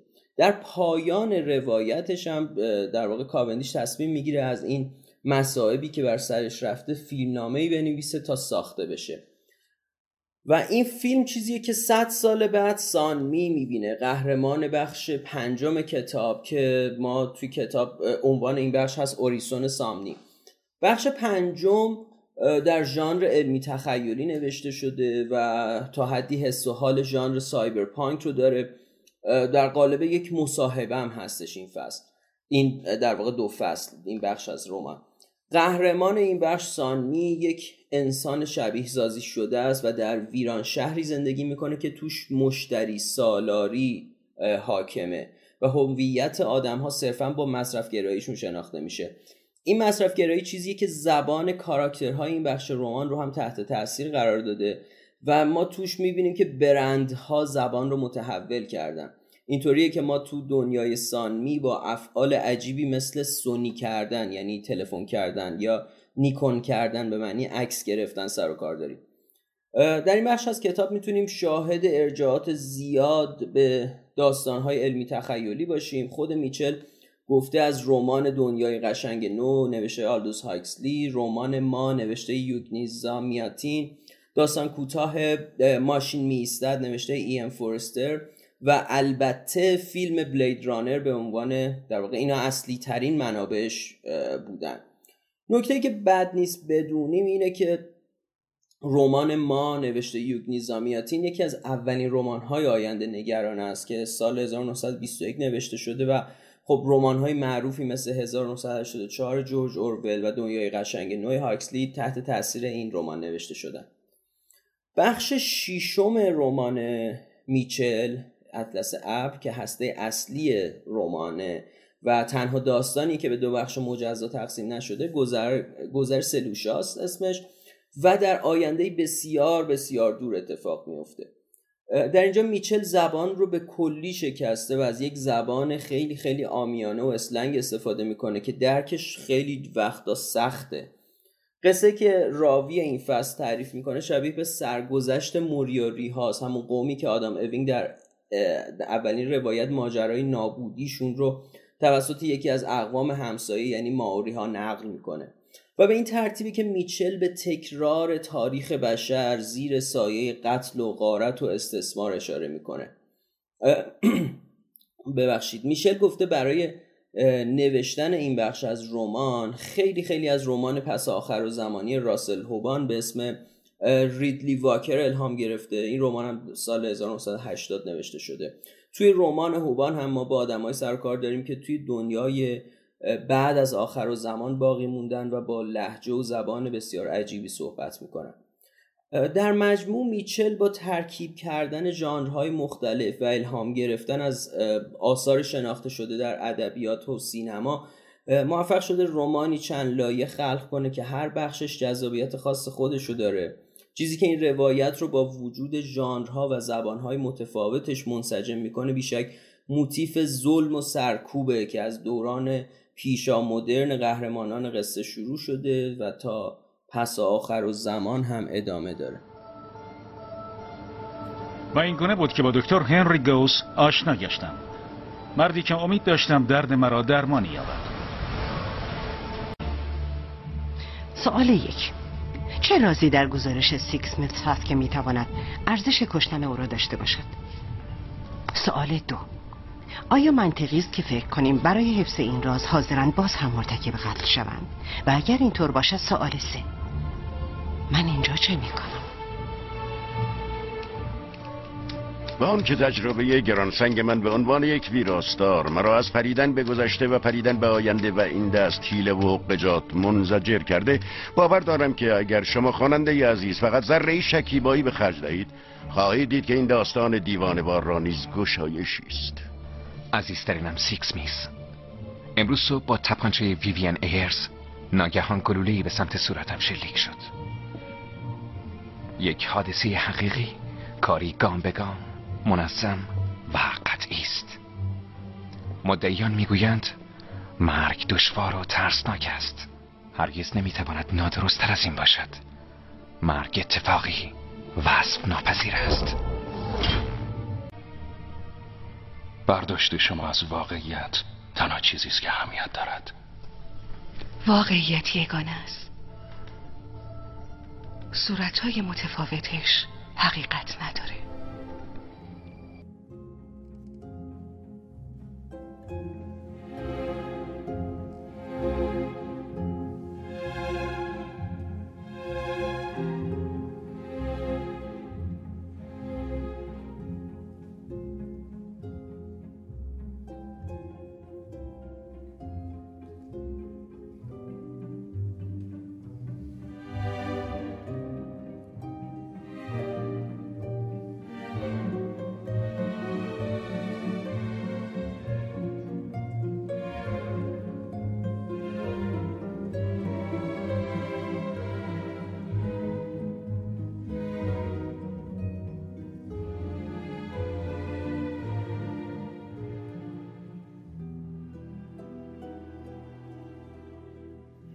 و حالا می‌رسیم به فیلم چهارم لیست عطر قصه یک قاتل یا Perfume The Story of a Murderer که از روی کتابی به همین اسم نوشته پاتریک زوسکید آلمانی اقتباس شده و فیلمش هم در سال 2006 به کارگردانی تام تیکوه ساخته شده. تام تیکوه که از دوران کودکی علاقه شدیدی به سینما داشت اولین فیلم کوتاه خودشو تو سن 11 سالگی با استفاده از فیلم سوپر 8 میلیمتری ساخت و بعد از اون هم به ساخت فیلم های کوتاه و بلند ادامه داد تا در سال 1997 فیلم لولا میدود ران لولا ران رو ساخت. فیلم بر اساس فیلمنامه ای از خودش ساخته شده که همین باعث شهرت جهانی شد. تام تیکوه توی فیلم اطلس ابر که بالاترم معرفی کردیم با خواهران واچوفسکی در نقش کارگردان توی این فیلم هم همکاری داشته اما داستان کتاب چیه؟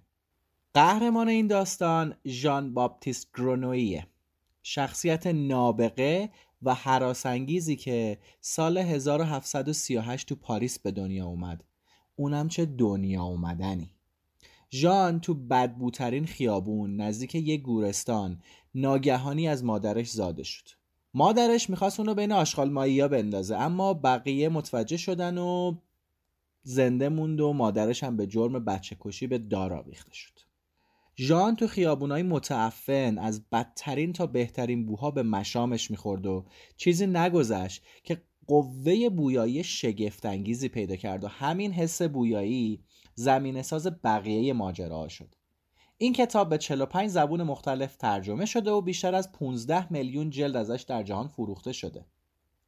کتاب عطر سالها به عنوان یه داستان سخت و غیرقابل اقتباس شناخته می‌شد که دلیلش سوژه داستان رو در مرکزیت قرار داشتن بو و حس بویایی بود و اینکه نمی‌دونستن چطوری عنصر بو رو توی قالب فیلم و تصویر نشون بدن.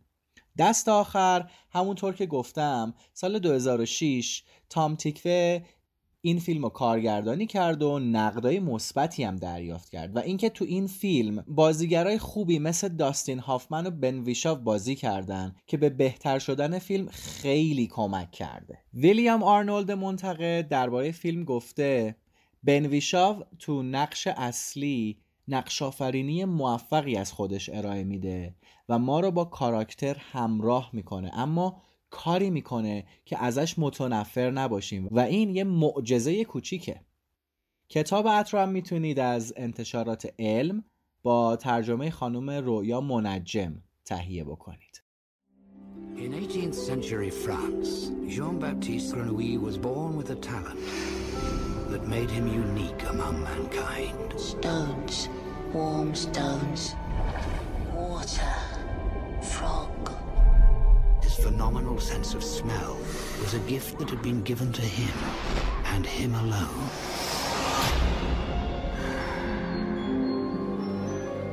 Master, can I come to work for you? My nose knows all the smells in the world. No man can call himself a perfumer unless he has proved his worth. The soul of beings is their scent. Intoxicating power of the girl's smell made it clear to him that he must learn how to preserve scent, so that never again would he lose such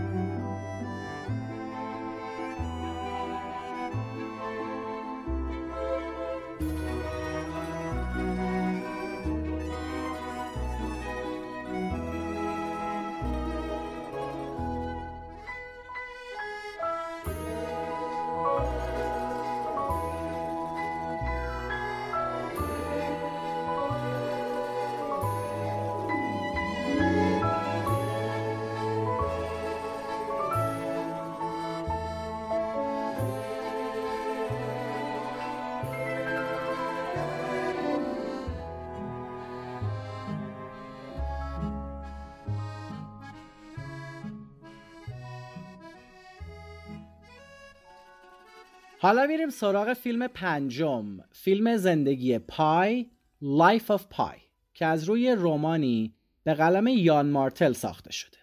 خود کتاب تو سال 2001 منتشر شده و تو سال 2012 هم از روی اون یه اقتباس سینمایی به کارگردانی انگلی شکل گرفته.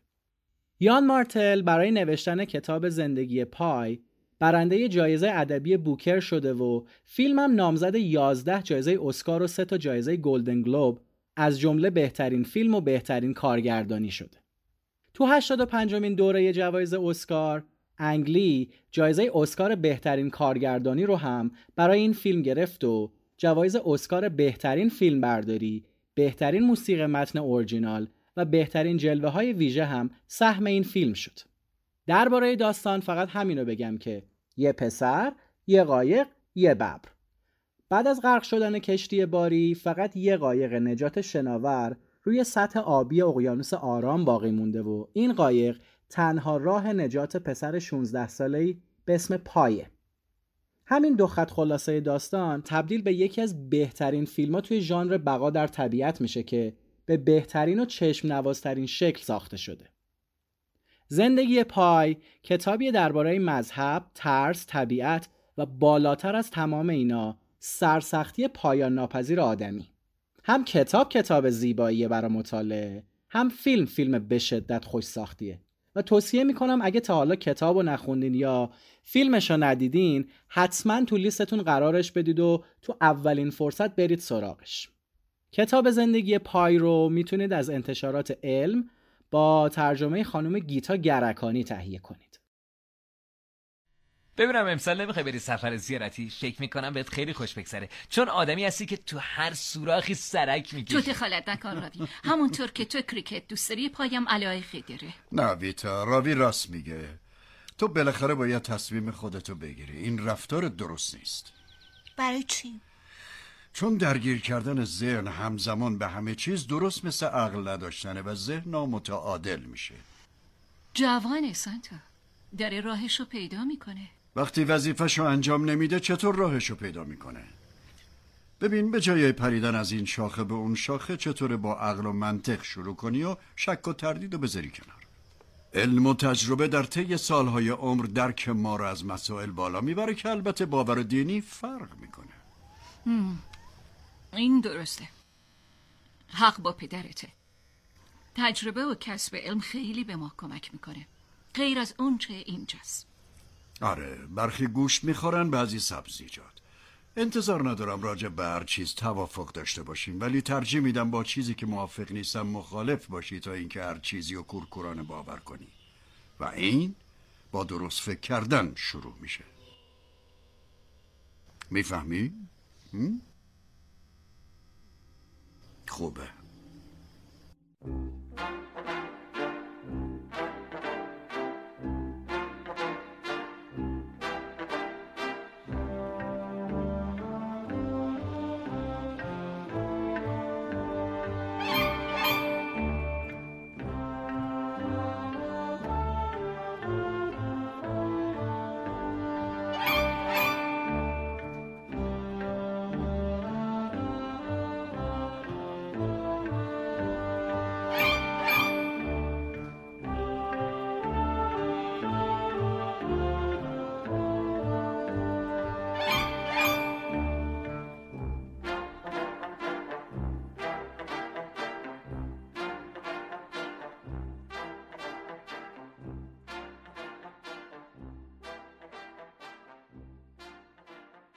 فیلم شیشم رو یه فیلم شرقی انتخاب کردیم از یه کارگردان بزرگ که بعیده کسی علاقه من به سینما باشه و تا به حال اسمش رو نشنیده باشه و یا حداقل یکی از فیلم های این کارگردان بزرگ رو دوست نداشته باشه.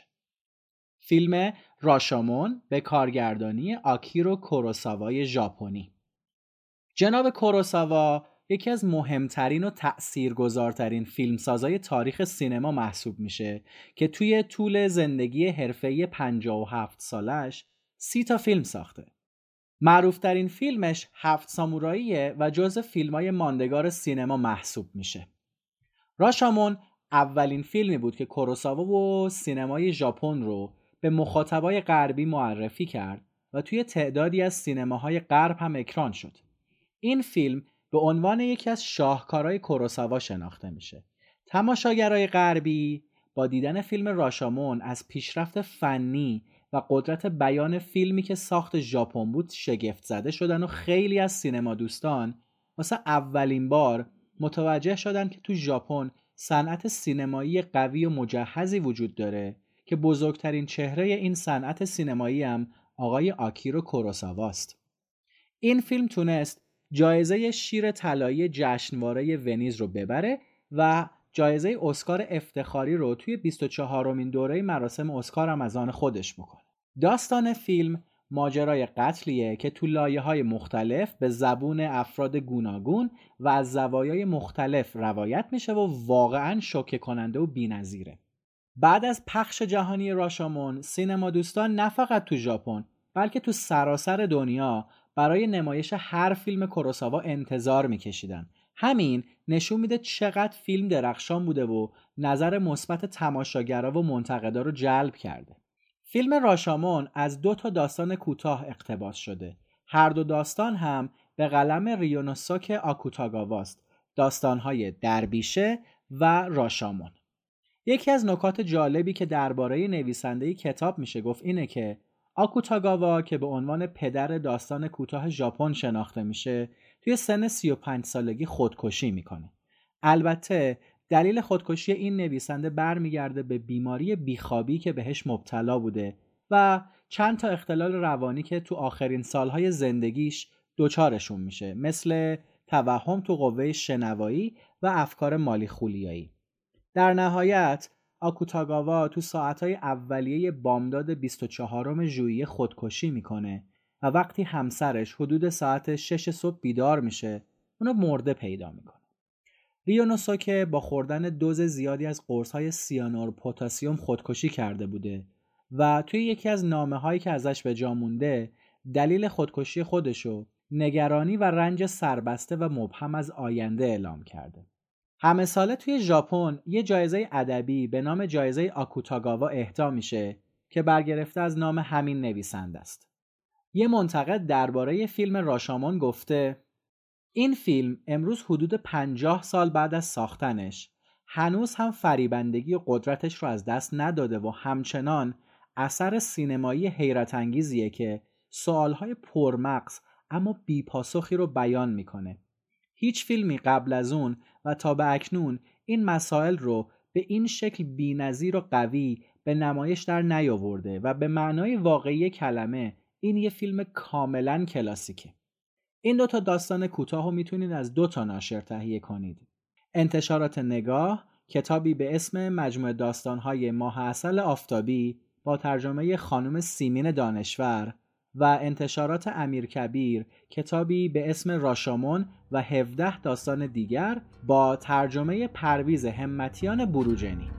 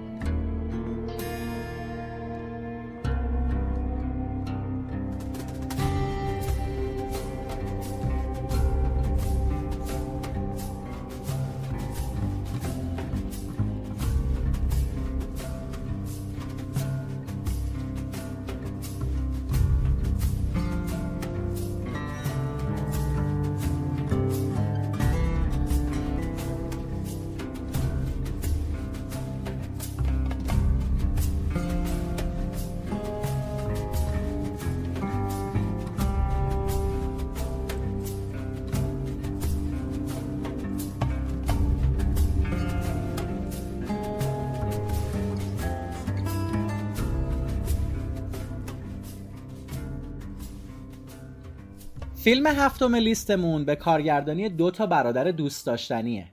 فیلم جایی برای پیرمردها نیست یا No Country for Old Men به کارگردانی برادران کوهن که از روی کتابی به همین اسم نوشته کورمک مککارتی اقتباس شده. این فیلم توی جوایز اسکار سال 2007 نامزد دریافت 8 تا جایزه و برنده 4 تا از اونها شده. اسکار بهترین فیلم، بهترین کارگردانی، بهترین فیلمنامه اقتباسی و بهترین بازیگر نقش مکمل مرد.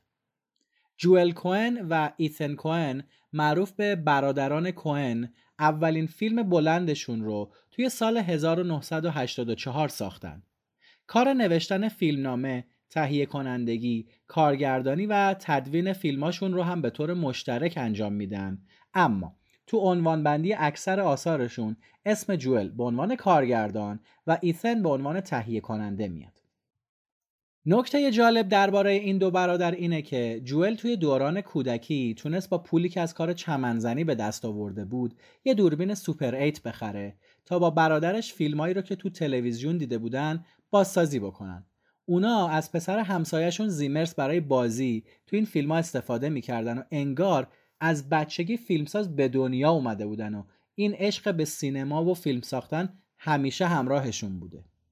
به طور کلی میشه گفت سینمای کوئن‌ها خیلی به سبک و سیاق خاصی پایبند نیست. با یه نگاه به کارنامهشون میشه دید که مدلای مختلفی فیلم ساختن. کمدی مثل بزرگ کردن آریزونا یا Raising Arizona و قاتلین پیرزن Ladykillers فیلم گنگستری تقاطع میلر Miller's Crossing فیلم درام و مهیجی به اسم خون ساده یا Blood Simple فیلم های جنایی به نامای فارگو مردی که آنجا نبود و اینجا جای پیرمردها نیست. فیلم عاشقانه به اسم سنگدلی تحمل ناپذیر Intolerable Cruelty یا اقتباسی از اودیسه هومر در اوه برادر کجایی یا انگلیسی این فیلم Oh Brother Where Art Thou اما یه ویژگی عمده توی اکثر این فیلم ها فضای تنظامیز و شوخی های زیاده در مورد اینکه آیا فیلم های کوهنا عمیق و با یا فقط یه نوع جوک و شوخی ساده به حساب میان نمیشه به راحتی قضاوت کرد و به نظرم با توجه به اینکه ایثن تو رشته فلسفه درس خونده نباید وجه فلسفی آثارشون رو فراموش کرد. یکی دیگه از ویژگی های فیلم های جوئل و ایثن کوئن اینه که روی جنبه های مختلف فیلمسازی تسلط زیادی دارن و به خاطر همینه که فیلماشون تو بخشای مختلف مثل بازیگری، فیلمبرداری، صدا برداری، طراحی صحنه و لباس یا موسیقی برنده جوایز معتبر جهانی میشه. این دو برادر تو سخنرانی کوتاهشون موقع گرفتن جایزه تو سال 2008 برای فیلم جایی برای پیرمردها نیست اشاره می‌کنند به این که فیلم ساختنشون با کاری که تو بچگی انجام می‌دادن فرق زیادی نداره. در واقع فیلم های بزرگ امروزشون رو درست به همون سبک و سیاقی می‌سازن که تو دوران کودکی با دوربین سوپر ایت خودشون میساختن. و نکته جالب دیگه ای که واقعا حیف از این برادر رو گفته نشه اینه که پیشرفت آهسته و پیوستشون توی کار در تضاد با مسیر مرسومیه که فیلمسازای مستقل هالیوودی طی می‌کنن. اونا به جای اینکه سعی کنن تا شانس کارگردانی آثار بزرگ و پرخرج و فانتزی مثل فیلم های بتمن رو پیدا کنن بیشتر دنبال ساخت فیلم های کم هزینه مورد علاقه خودشون میرن. جوئل تو گفتگویی با نیویورک تایمز در همین مورد میگه صادقانه باید بگم که فیلم های ما هیچ وقت هیچ رکوردی رو در جدول فروش جابجا نکردن. چون ما هیچ وقت در چنین سطحی کار نکردیم. ما هیچ وقت جیب شرکت فیلمسازی که از ما پشتیبانی می‌کنه رو خالی نکردیم. پس اونا خیلی خوشحال خواهند بود که با ما کار کنن چون پول کمی باید بدن. حالا این هم از برادران کوهن حرف زدیم یکم هم از نویسنده کتاب جایی برای پیرمردها نیست بگیم. کورمک مکارتی تو تاریخ 20 ژوئیه سال 1933 در شهر پراویدنس ایالت رود آیلند به دنیا اومد. مکارتی تو سال 1951 وارد دانشگاه تنسی میشه دو سال بعدش به نیروی هوایی ایالات متحده آمریکا میپیونده و بعد از سکونت توی آلاسکا مجری یک برنامه رادیویی میشه و برای اولین بار تو عمرش آثار ادبی رو به طور جدی می‌خونه و دنبال می‌کنه مکارتی خودش میگه که سبک نویسندگیش رو مدیون ویلیام فاکنره و موبیدی که هرمان ملویل رو کتاب محبوب خودش می‌دونه. با اینکه تو چند سال اخیر تعریف و تمجیدهای زیادی نصیب مکارتی شده ولی اون تو بیشتر سالهای عمر حرفه‌ایش فقط برای تعداد محدودی از علاقمندان و منتقدان شناخته شده بوده. آثار اولیش که داستانهای سیاه، بدبینانه و پیچیده بودن و تو کوهستانهای آلپاشین رخ می‌دادن یک گمنامی نوشته شده و تقریبا بلا فاصله به عنوان کتابای جمع شده تو ته انباری با تخفیف فروخته می شدن. شخصیت های رومان های اولیش بیشتر آدمای بی خانمان و بی پول بودن که تو کلبه های بدون برق بی اجازه ساکن می شدن یا تو مناطق دور افتاده و خالی مثل بیابون به سختی زندگی می‌کردن. مکارتی حتی وقتی از شدت فقر و بیپولی مجبور شد خودش موهاش رو اصلاح کنه و توی یه دریاچه حمام کنه بازم علاقه به داشتن یه شغل ثابت نداشته و پیشنهادهای کاری رو که بهش می‌شده پس می‌زده. همسرش یه بار توی مصاحبه گفته مثلا یه نفر بهش زنگ می‌زد و می‌گفت در ازای دریافت دو هزار دلار بیاد و تو فلان دانشگاه درباره کتاباش سخنرانی کنه ولی اون در جواب می‌گفته هر حرفی داشته رو توی صفحه های کتابش زده و ما یه هفته دیگه رو هم با لوبیا خوردن سر می‌کردیم مکارتی تو سال 1985 با انتشار رمان نصف و نهار خون مورد توجه عموم خواننده ها قرار می‌گیره و بعد با انتشار رمان همه آن اسبهای زیبا به شهرت می‌رسه. تو سال 2000 یه فیلم سینمایی با نقشافرینی مد دیمن و پنلوپ کروز از همین کتاب همه آن اسبهای زیبا ساخته میشه و منتقدای سینمایی نقدهای منفی رو برای فیلم نوشتن و خلاصه این که این آقای نویسنده شخصیت خاص و جالبی داره بر خودش. تا یادم نرفته یه خلاصه داستان یه خطی بدون اسپویل کردن رو کردن داستان از فیلم و کتاب براتون بگم. ماجرا اینه که اتامبل کلانتریه که داستان زندگی خودش رو روایت می‌کنه و به تعریف سختترین مأموریت خودش می‌پردازه.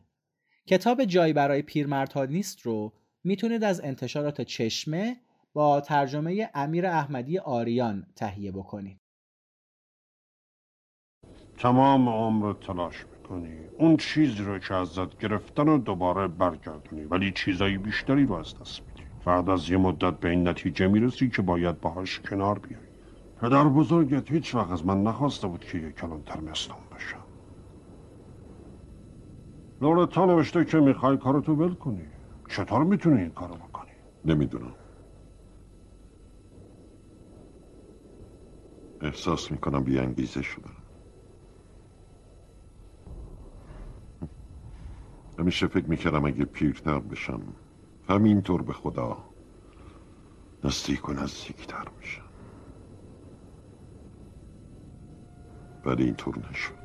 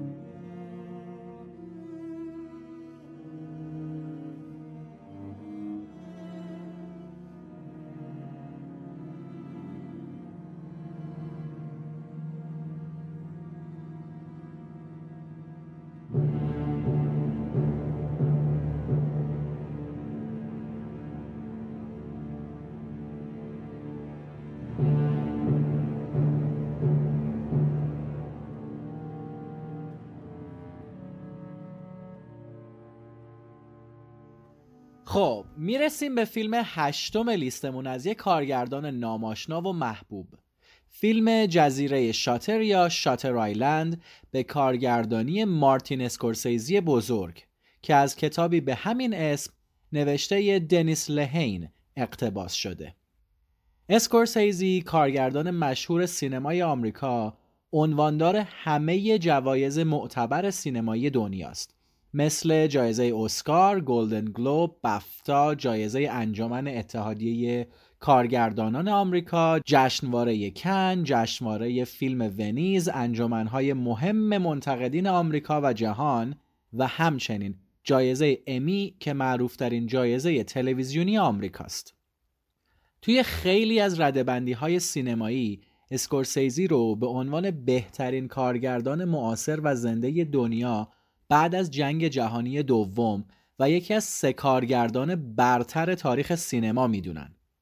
کارگردانی که بعد از گذشت نزدیک به پنج دهه هنوز هم توی عرصه کارگردانی یه اسم بزرگ و مطرح به حساب میاد که اکران هر فیلم جدیدش رو یه اتفاق مهم سینمایی می‌دونن و خیلی زیاد مورد ستایش منتقدین قرار می‌گیره.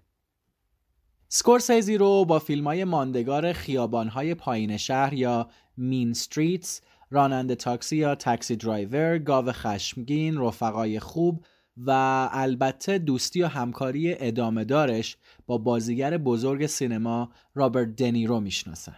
درباره زندگی مارتین اسکورسیزی میشه گفت که متولد 17 نوامبر 1942 توی کوینز نیویورک منطقه ایتالیایی های آمریکا بوده. تو نیویورک دهه چهل و پنجا درگیری بین مافیا و گروه های مختلف خلافکار زیاد بوده و تقریبا محل جنایتکارا و گانگسترهای مختلف بوده. سکورسیزی تو محله های بزرگ شده که پاتوق ایتالیایی های خلافکار بوده و همین عامل باعث شده تا توی شخصیت اسکورسیزی همیشه ردی از گانگسترها به جا بمونه و نمود عینیش هم دیالوگ معروف فیلم رفقای خوبه که شخصیت اصلی فیلم تو بخشی که هنوز نوجوونه میگه برای من گانگستر بودن بهتر از رئیس جمهور آمریکا شدنه. سکورسیزی تنها فرزند خانوادش بود. پدر و مادرش چارلز و کاترین اسکورسیزی هر دو تو صنعت پوشاک مشغول بودن اما مارتین بچه نحیف و رنجوری بود که بیشتر وقتا به خاطر بیماری آسم تو خونه مشغول بود تو دوران بچگی مذهب و حضور تو کلیسا مهمترین وجه زندگیش رو تشکیل می‌دادن اما با شروع دوره نوجوانی و رفتن به سینما و دیدن فیلم همراه پدرش به سینما علاقه من شد به خاطر همین آرزوی اصلیش که کشیش شدن بوده رو ول می‌کنه و از مدرسه علوم مذهبی مستقیما به دانشگاه فیلمسازی نیویورک میره و سال 1966 مدرک تحصیلیش رو می‌گیره.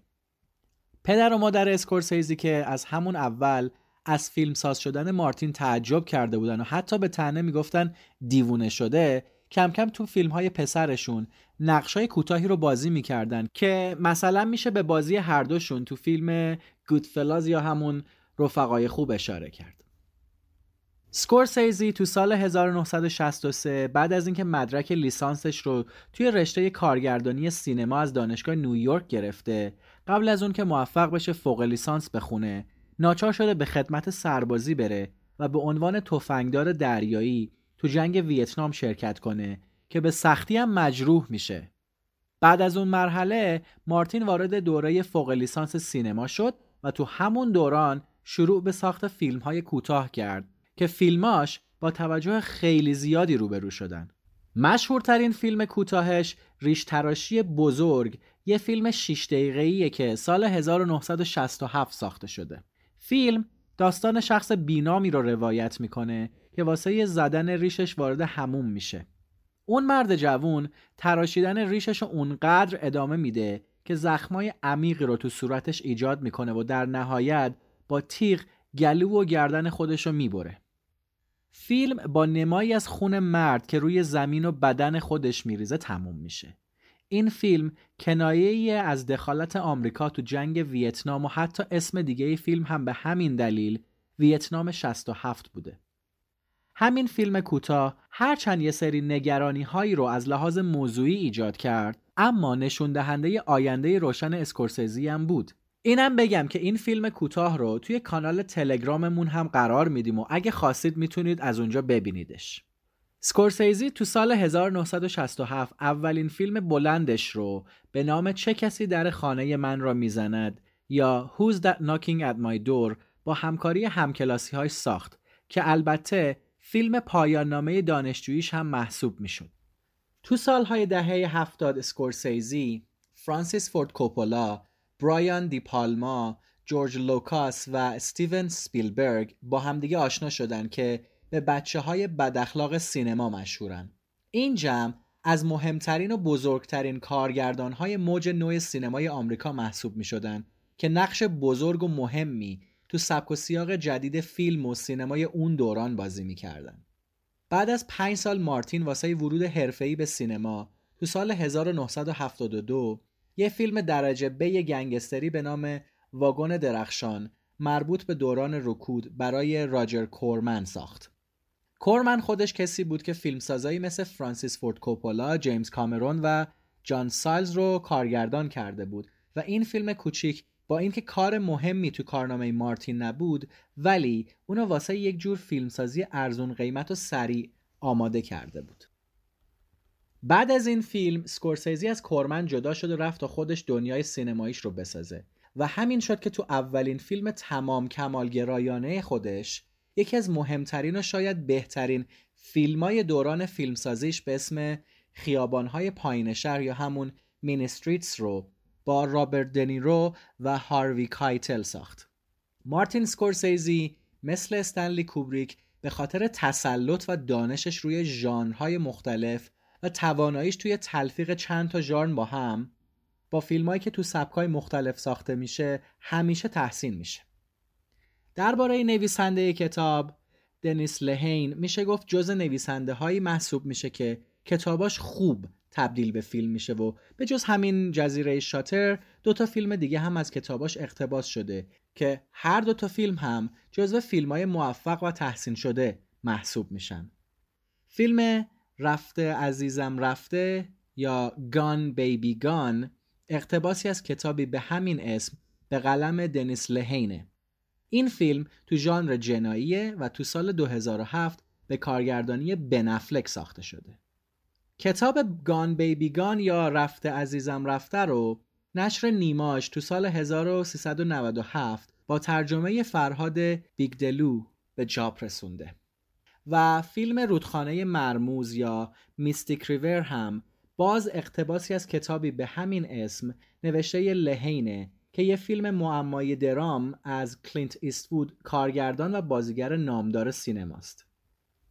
داستان کتاب و فیلم جزیره شاتر یا همون Shutter Island م از این قراره که تو سال 1954 دو مارشال ایالات متحده تدی دانیلز با بازی لئوناردو دکاپریو و همکار جدیدش به نام چاک آل با بازی مارک رافلو برای بررسی فرار یه بیمار روانی خطرناک از بیمارستانی تو جزیره شاتر در نزدیکی بوستون با کشتی به این جزیره مسافرت می‌کنن و در ادامه اتفاقات مختلفی میافته. این کتاب رو می‌تونید از انتشارات چشمه با ترجمه آقای کوروش سلیمزاده تهیه کنید و اینکه ما از ایشون خواهش کردیم که یه مقداری درباره کتاب برامون حرف بزنن. خب بریم با هم صحبت ایشون رو گوش بدیم و برگردیم. اولین چیزی که می‌خوام درباره این نویسنده و کتابش بگم اینه که تلفظ صحیح نام نویسنده کتاب جزیره شاتر دنیس لهین هست و نه اونطور که من بعضی جاها دیدم نوشته شده دنیس لیهان. دنیس لیهان غلطه و دنیس لهین درسته. آشنایی خود من با نویسنده این کتاب با فیلمی که مارتین اسکورسیزی سال 2010 از روی همین رمان ساخت پیش اومد. چون تا قبل از اون متاسفانه در ایران هیچ آشنایی و معرفی از دنیس لهین صورت نگرفته بود و این کمی عجیبه چون دنیس لهین نویسنده پرکاریه هم در ادبیات هم در سینما و هم در تلویزیون. به عنوان مثال یکی از نویسنده های اصلی سریال دوایر که در فارسی به شنود ترجمه شده و یکی از ده سریال برتر تاریخ تلویزیون آمریکا هم محسوب میشه دنیس لهین هست. اخیرا هم یک سریالی به اسم آقای مرسدس نوشته که بر اساس یکی از داستانهای استیون کینگ نوشته شده.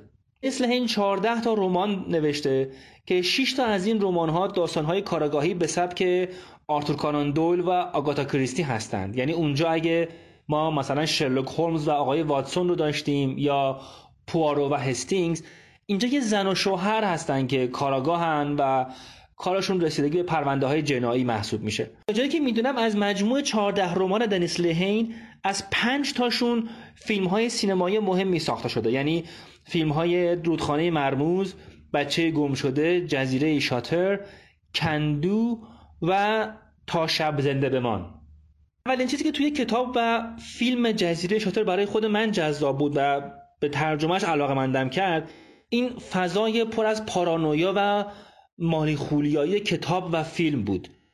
اینکه یک نفر مرز میان واقعیت و خیال رو گم کرده باشه و حتی هویتش رو هم از دست داده و دیگه نمی‌دونه کیه و یه هویت جعلی برای خودش ساخته.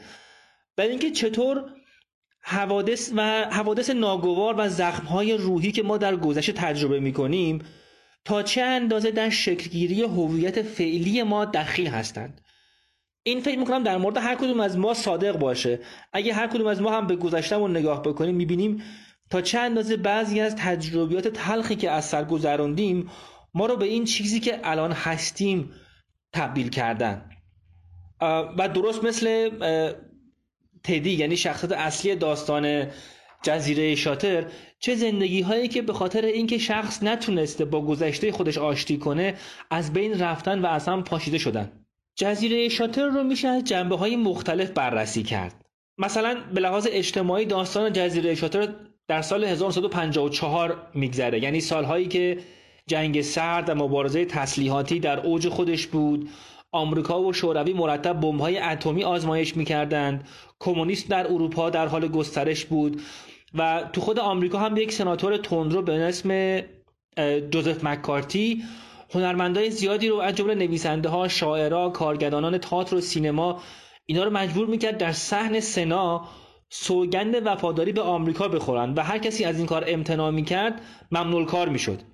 این فضای پر از ترس و تنش و تردید از جهاتی زمین ساز اتفاقی هست که برای تدی یعنی شخصیت اصلی داستان جزیره شاتر اتفاق میفته اما برای خودم جزیره شاتر بیشتر از هر چیز داستانی درباره شر و جنبه های تاریک روح و روان آدمه.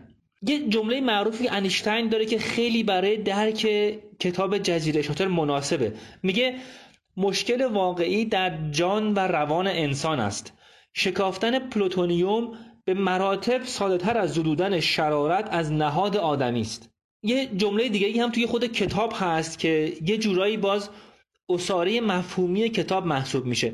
اواخر کتاب تدی از قول زنش که بعدا معلوم میشه تعادل روانی نداشته و بچه هاشو توی دریاچه کنار خونهشون خفه کرده نقل می‌کنه که یه روز که زنش از خواب بلند شده بهش گفته احساس می‌کنه یه مگس توی کلش داره پرواز می‌کنه و هی به دیواره جمجمش می‌خوره. من خیلی دوست داشتم درباره این جنبه از کتاب حرف بزنم. اما بعد یاد مقاله ای از استنلی کوبریک افتادم که سال 1972 یعنی بعد از اکران فیلم پرتغال کوکی نوشته بود و دیدم اصل حرف کوبریک توی اون مقاله چقدر مناسب توضیح اون چیزیه که جزیره شاتر روش بنا شده. برای همین می‌خوام به جای هر گونه توضیح بیشتری منظورم رو با بخشی از همین مقاله کوبریک تمام کنم. کوبریک اینطور نوشته. میگه که هر گونه تلاشی برای ایجاد نهادهای اجتماعی که بر اساس تصور غلطی از طبیعت انسان شکل گرفته باشد محکوم به شکست است. یکی از خطرناکترین سفسته هایی که تأثیر عمیقی بر نگاه فلسفی و سیاسی ما بر جای گذاشته این است که انسان ذاتا خوب است و این جامعه است که او را به بیراهه میکشاند. ژان ژاک روسو در اولین جمله اش در کتاب امیل گفته طبیعت انسان را نیک آفریده اما اگر من غیر از این هستم تقصیر جامعه است. روسو با انتقال گناه از انسان به جامعه زمینه را آماده کرد تا بنیانهای اخلاقی و فلسفی ما به روی مفروضاتی شکل بگیرند که به طور سرنوشت سازی گمراه کننده بودند.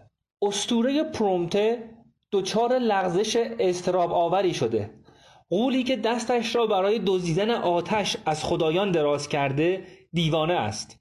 کوچکترین اشاره به این که رگه ای از جنون و پارانویا جزء جدایی ناپذیر فطرت انسانی است کافی خواهد بود تا شما را به داشتن نگاه یک جانبه و بیمارگونه از تاریخ و چشم بستن به روی دستاوردهای مهم بشریت متهم کنند. اما بزرگنمایی افتخارات کسب شده توسط انسان و چشم بستن به روی علائم و نشانه های جنون در او خوشبینی نیست. سر را در برف بیخبری فرو کردن است. این را تنها می‌توان با رفتار دلخوش کننده دکتری مقایسه کرد که مدت کوتاهی قبل از آنکه ونگوگ دست به خودکشی بزند با معاینه او گفته بود کسی که چنین تصاویر زیبایی خلق کرده نمیتواند خطری برای خودش محسوب شود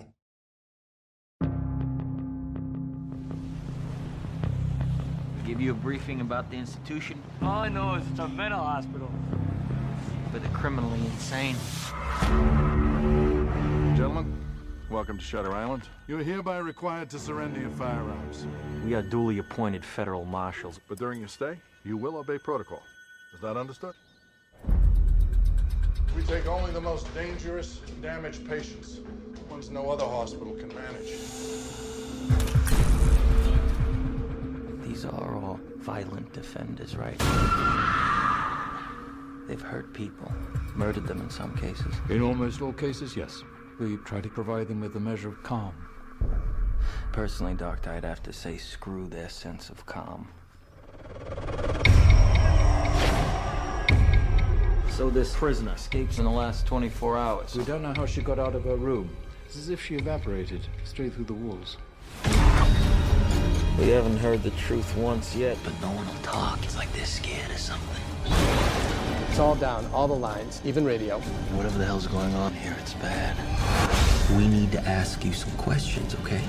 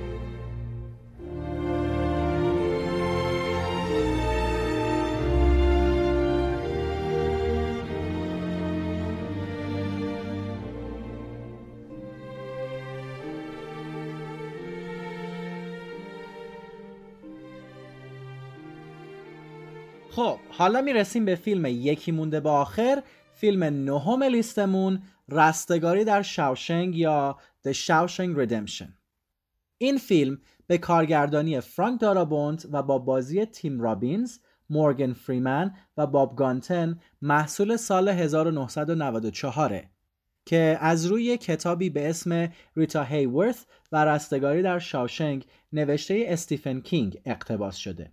البته تغییراتی توی فیلم نسبت به کتاب هست ولی در کلیت اقتباس از این کتاب صورت گرفته. فرانک دارابونت سه بار برای جایزه اسکار و یه بار برای جایزه گلدن گلوب نامزد شده ولی هیچ کدوم رو شوربختانه تا حالا نبرد. دارابونت 28 ژانویه سال 1959 توی اردوگاه پناهندگان مونبلیار توی فرانسه به دنیا میاد. تو همون زمان کودکیش همراه خانوادش به آمریکا مهاجرت می‌کنه و تو 20 سالگی وارد هیته فیلمسازی میشه. یکی از اولین کاراش اقتباسی از داستان کوتاه The Woman in the Room یا زن در اتاق نوشته استیفن کینگ بوده که به فهرست نیمه نهایی برای جایزه اسکار توی سال 1983 راه پیدا می‌کنه. اولین فیلم بلندش همین فیلم رستگاری در شاشنگ رو هم سال 1994 بر اساس داستانی از کینگ ساخت که همونطور که گفتیم واسه اون نامزد دریافت جایزه اسکار بهترین فیلمنامه اقتباسی و 6 جایزه دیگه تو مراسم اسکار سال 95 شد. بعد از یه وقفه 5 ساله دارابونت دومین فیلم بلند خودش به اسم The Green Mile یا مسیر سبز رو که اونم بر اساس داستانی از استیفن کینگ بود تو سال 1999 ساخت. این فیلم نامزد جایزه اسکار بهترین فیلم و بهترین فیلمنامه اقتباسی شد. در کل مثل اینکه آقای دارابونت علاقه زیادی به اقتباس از نوشته های استیفن کینگ داره. فیلم بعدی دارابونت The Majestic یا با شکوه بود که با بازی جیم کری سال 2001 ساخته شد و علاوه بر نقدهای نچندان جالب منتقدا تو باجه فروش هم موفق نبود و فقط تونست به اندازه صرف هزینه ساخت 72 میلیون دلاریش فروش داشته باشه. تو سال 2007 هم فیلم مه یا The Mist رو این بارم بر اساس داستانی ترسناک از استیفن کینگ تو ژانر وحشت ساخت. و اما خود استیفن کینگ ایشون خالق بیشتر از 200 تا اثر ادبی تو گونه های وحشت و خیال پردازیه. استیفن کینگ جزو نویسنده هایی که آثار زیادی از نوشته هاش اقتباس شده و کارگردانهای بزرگ و صاحب نامی از کتاباش فیلم ساختن میشه از این کارگردانها از کوبریک نام برد تا راب راینر ستیفن کینگ به عنوان پادشاه داستانهای ترسناک، فراطبیعی، علمی تخیلی، فانتزی و استاد تعلیق شناخته میشه. کینگ توی پورتلند ایالت مین به دنیا میاد و پدرش دونالد ادوین کینگ یه تاجر دریانورد بوده. وقتی که استیفن دو ساله بوده پدرش خانواده رو بدون هیچ دلیلی برای همیشه ترک می‌کنه و مادرش اون رو با برادر بزرگترش دیوید توی شرایط مالی بسیار بدی تنها می‌ذاره. بعد از فارغ و تحصیل شدن از دانشگاه مین کینگ تصمیم گرفت معلم دبیرستان بشه که البته به خاطر پیدا نکردن شغل آموزگاری تو مدارس شروع به نوشتن داستان کوتاه و فروش آثار خودش به مجله های مختلف کرد. خیلی از این داستان های کوتاه تو مجموعه به اسم شیفت شب گردآوری و چاپ شدن. بعدا تو سال 1971 اون به عنوان معلم تو آکادمی همپتن تو شهر همپتن مشغول به کار شد. از اون به بعد استیفن به نوشتن داستانهای کوتاه برای مجلات گوناگون و چاپ مجموعه داستانهای کوتاهش ادامه داد. تا سال 2018 مجموع آثار کینگ بیشتر از 350 میلیون نسخه فروش داشته که از این تعداد خیلی از آثارش هم به فیلم سینمایی، فیلم کوتاه و سریال تلویزیونی تبدیل شدن. اینم این وسط داخل پرانتز بگم که آخرین سریالی که از روی آثار کینگ ساخته شده سریال کسل راکه که الان هم داره پخش میشه. کینگ کلا 58 تا رمان، 6 تا کتاب غیر داستانی و تقریبا 200 تا داستان کوتاه تو کارنامه نویسندگیش داره و تقریبا نویسنده پرکاری محسوب میشه. استیفن کینگ 15 بار جایزه برام ستوکر 6 بار جایزه انجمن فانتزی بریتانیا، یک بار جایزه هوگو، 5 بار جایزه لوکوس یا Locus Award و چهار بار جایزه جهان فانتزی و ده ها جایزه دیگر رو هم به دست آورده. تو سال 2003 بنیاد کتاب های ملی به خاطر نقش ویژش تو زبان و فرهنگ آمریکایی یه مدال افتخار به اون اهدا کرد. همچنین کینگ به خاطر یک عمر خدمات گرانقدرش تو زمینه ادبیات جایزه جهان فانتزی رو تو سال 2004 و جایزه گرند مستر رو تو سال 2007 از سوی انجمن نویسندگان فانتزی آمریکا دریافت کرد. تو سال 2015 برای یک عمر دستاورد ادبی اون موفق به کسب مدال ملی هنر از طرف بنیاد ملی هنر ایالات متحده شد. بدون شک کینگ یکی از افسانه های زنده تو عرصه نویسندگی مخصوصا کتاب های ژانر وحشت و فانتزیه. و همچنین بدون اینکه اسپویلش بکنم داستان رو براتون میگم. شاوشنگ در مورد مرد بیگناهیه که حتی لحظه هم امیدش رو از دست نمیده. به همین سادگی. و اینکه این کتاب رو می‌تونید از انتشارات افراز با اسم فصول گوناگون یک امیدهای جاویدان بهاری با ترجمه ماندانا قهرمانلو تهیه بکنید فراموش نکنی که توی این این دنیا جاهایی هست که بدن میره و حساره و درونش یه چیزایی هست که اونا نمی‌تونن ازت بگیرن. نمی‌تونن دست بزنن. مال توه. راجب چی حرف می‌زنی؟ امید. امید؟ بذار یه چیزی بهت بگم. امید چیز خطرناکیه. امید می‌تونه یه مرد رو دیوانه کنه. توی زندون به درد نمی‌خوره. بهتره به این حقیقت عادت کنی.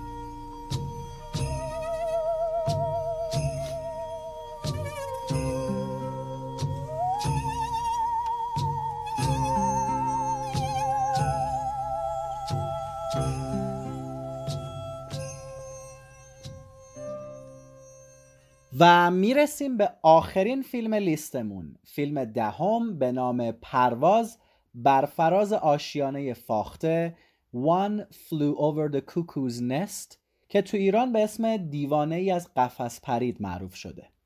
کارگردان این کار میلوش فورمنه. تو این فیلم شاهد یکی از بینظیرترین بازی های جک نیکلسن تو نقش مکمرفی هستیم.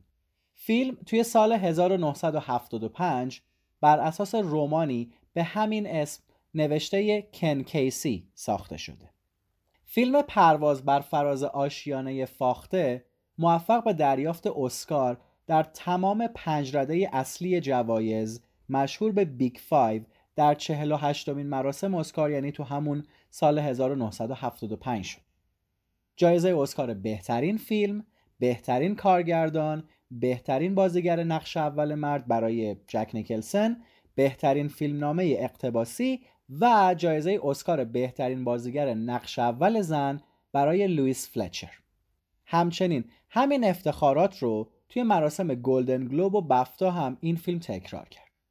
نکته جالب در مورد جک نیکلسن اینه که نیکلسن در کنار اینگرید برگمن، مریل استریپ و والتر برنان و همچنین دانیل دی لویس هر کدوم با سه جایزه اسکار و پس از کاترین هپبرن برنده چهار جایزه اسکار جزو رکوردداران بردن اسکار بازیگریه. شخصیت مکمرفی جزو شخصیت های موندگار سینما محسوب میشه. در مورد این شخصیت چند تا نظر هست که به نظر خودم هم جالب بود. ریچارد گری نویسنده کتاب تاریخ ادبیات آمریکایی مکمرفی رو یک یاقی اصیل آمریکایی خطاب کرده و درباره ویژگیهاش گفته مکمرفی یک گافچرون شهری دارای زبان ساده، دارای زندگی سخت، یک قمارباز و یک شخص خطرپذیر و قهرمان داستانه. گری معتقده که مکمرفی در این رمان به قهرمانانی مثل سوپرمن شبیه. نویسنده کتاب روانپزشکی و سینما Psychiatry and Cinema در مورد مکمرفی گفته که مکمرفی یک شخصیت مسیح گونه است که شک درمانی تاجخار و لوباتمی صلیب وی است.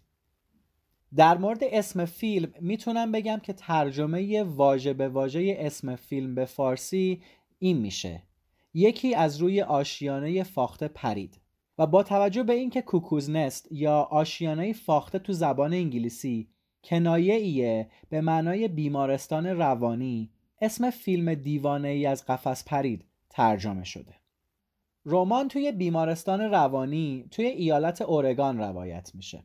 به نقد روانشناسی رفتارگرایی می‌پردازه و اصول انسانی رو به زیباترین شکل ممکن مورد ستایش قرار میده. نکته جالب ماجرا اینجاست که کن کیسی نویسنده داستان مدتی رو به عنوان کارمند بیمارستان روانی تو منلو پارک کالیفرنیا سپری کرده بود و نسبت به بیمارای روانی احساس همدردی می‌کرده و یه جورایی برخواسته از تجارب و دیده های خود نویسنده است.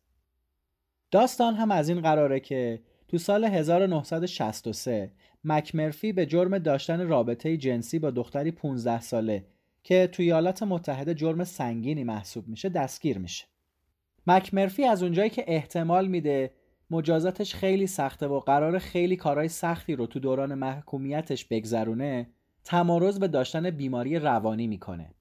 مکمرفی هم به حکم دادگاه برای بررسی وضعیت روانیش به تیمارستان ایالتی فرستاده میشه و باقی ماجرا تو این تیمارستان ادامه پیدا می‌کنه. و اینکه کتاب پرواز بر آشیانه فاخته رو می‌تونید از انتشارات هاشمی با ترجمه آقای سعید باستانی تهیه بکنید. به عنوان اتمام لیستمون و اینکه این فیلم جزو فیلمای مورد علاقه منم هست می‌خوام برای ادای احترام یه دست نکته جذاب درباره فیلم بگم که از نظر خودم جالب بودن. بسیاری از بازیگرای سیاهی لشکر فیلم واقعا بیماران روانی بودن. لوئیس فلچر تنها یه هفته مونده به آغاز فیلم برداری قرارداد بازی در فیلم رو امضا کرد. اونم تو شرایطی که پیش از این بارها واسه بازی تو این فیلم تست بازیگری داده بود. اما کارگردان به اون گفته بود که جایی در این فیلم نداره همین خانم بازیگر جایزه اسکار بهترین بازیگر نقش اول زن رو برنده شد جک نیکلسن به جای دستمزد بخشی از فروش فیلم رو دریافت کرد. فیلم در زمان اکرانش تبدیل به هفتمین فیلم پرفروش تاریخ سینما شد. بسیاری از کمپانی های فیلمسازی پیشنهاد ساخت فیلم رو رد کردن و معتقد بودن روند طولانی برای ساخت این فیلم لازمه. قبل از اینکه نقش اصلی به جک نیکلسن پیشنهاد بشه به بازیگرایی مثل مارلون براندو، جین هکمن و استیو مککوین هم پیشنهاد داده شده نویسنده رمان بعد از دیدن فیلم اونچنان ازش خوشش نیامد انجمن ملی فیلم آمریکا تو سال 2007 این فیلم رو به عنوان 33 ومین فیلم برتر تاریخ سینما معرفی کرد. سازندگان برای فیلمبرداری تو بیمارستانی که داستان اونجا رخ می‌داد تو روز تنها 250 دلار هزینه پرداخت کردند و اینکه باراک اوباما از این فیلم به عنوان اثر محبوبش یاد کرده. خدایا تو خیلی جوونی بچه جون اینجا چی کار می‌کنی؟ تو الان باید الان باید توی ماشین کروکی باشی و دنیا رو سیاحت کنی. برای چی اینجا موندی؟ خفشین این چه وضعیه؟ هیچ خنده نداره. آخه شما مدام قور می‌زنین که چقدر از اینجا خسته شدین. اون وقت جرأتشو ندارین که راتونو بکشین از اینجا برین بیرون. شما خیال می‌کنین چتونه؟ خیال می‌کنین واقعا دیوونه این؟ شما دیوونه نیستین. نیستین. شما از اون احمقایی که تو خیابونا پرسه می‌زنن دیوونه تر نیستین. همینو بس. خدایا من که باور نمی‌کنم. باید اعتراف کنم نطخه بسیار جالب و گیرایی بود رندل.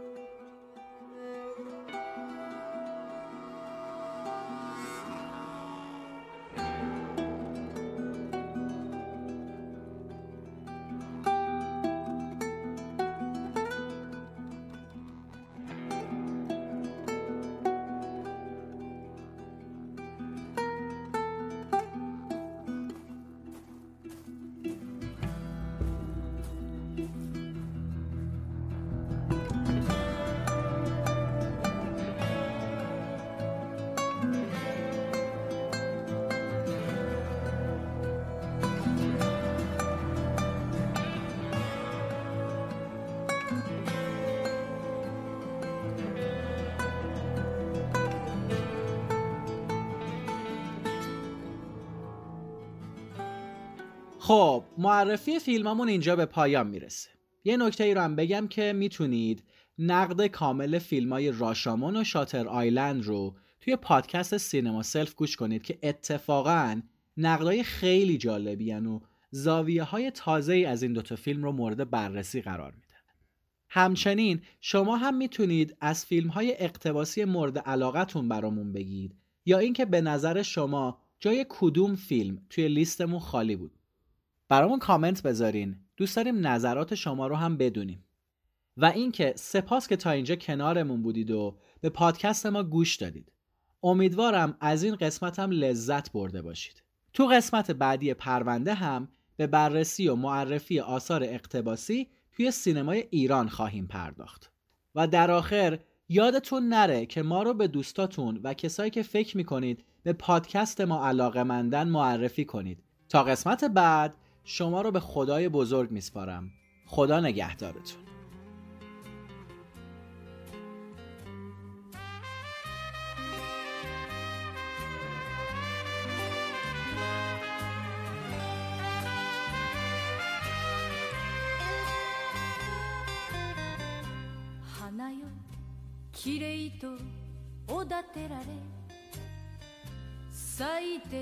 見せればすぐ散らされる。バカなバカなバカな女の恨み。節定め悲しと諦めて。泣きを見せればまた泣かされる。女女。女涙の恨み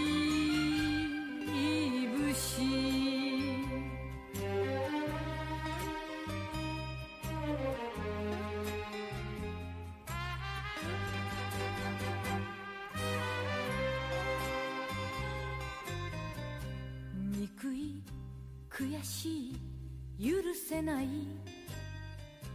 消すに消えない忘れられない。月月月ぬ女の恨み節夢よ未練と笑われて冷めて見せます。まだ冷めきれぬ女女。恨みいぶし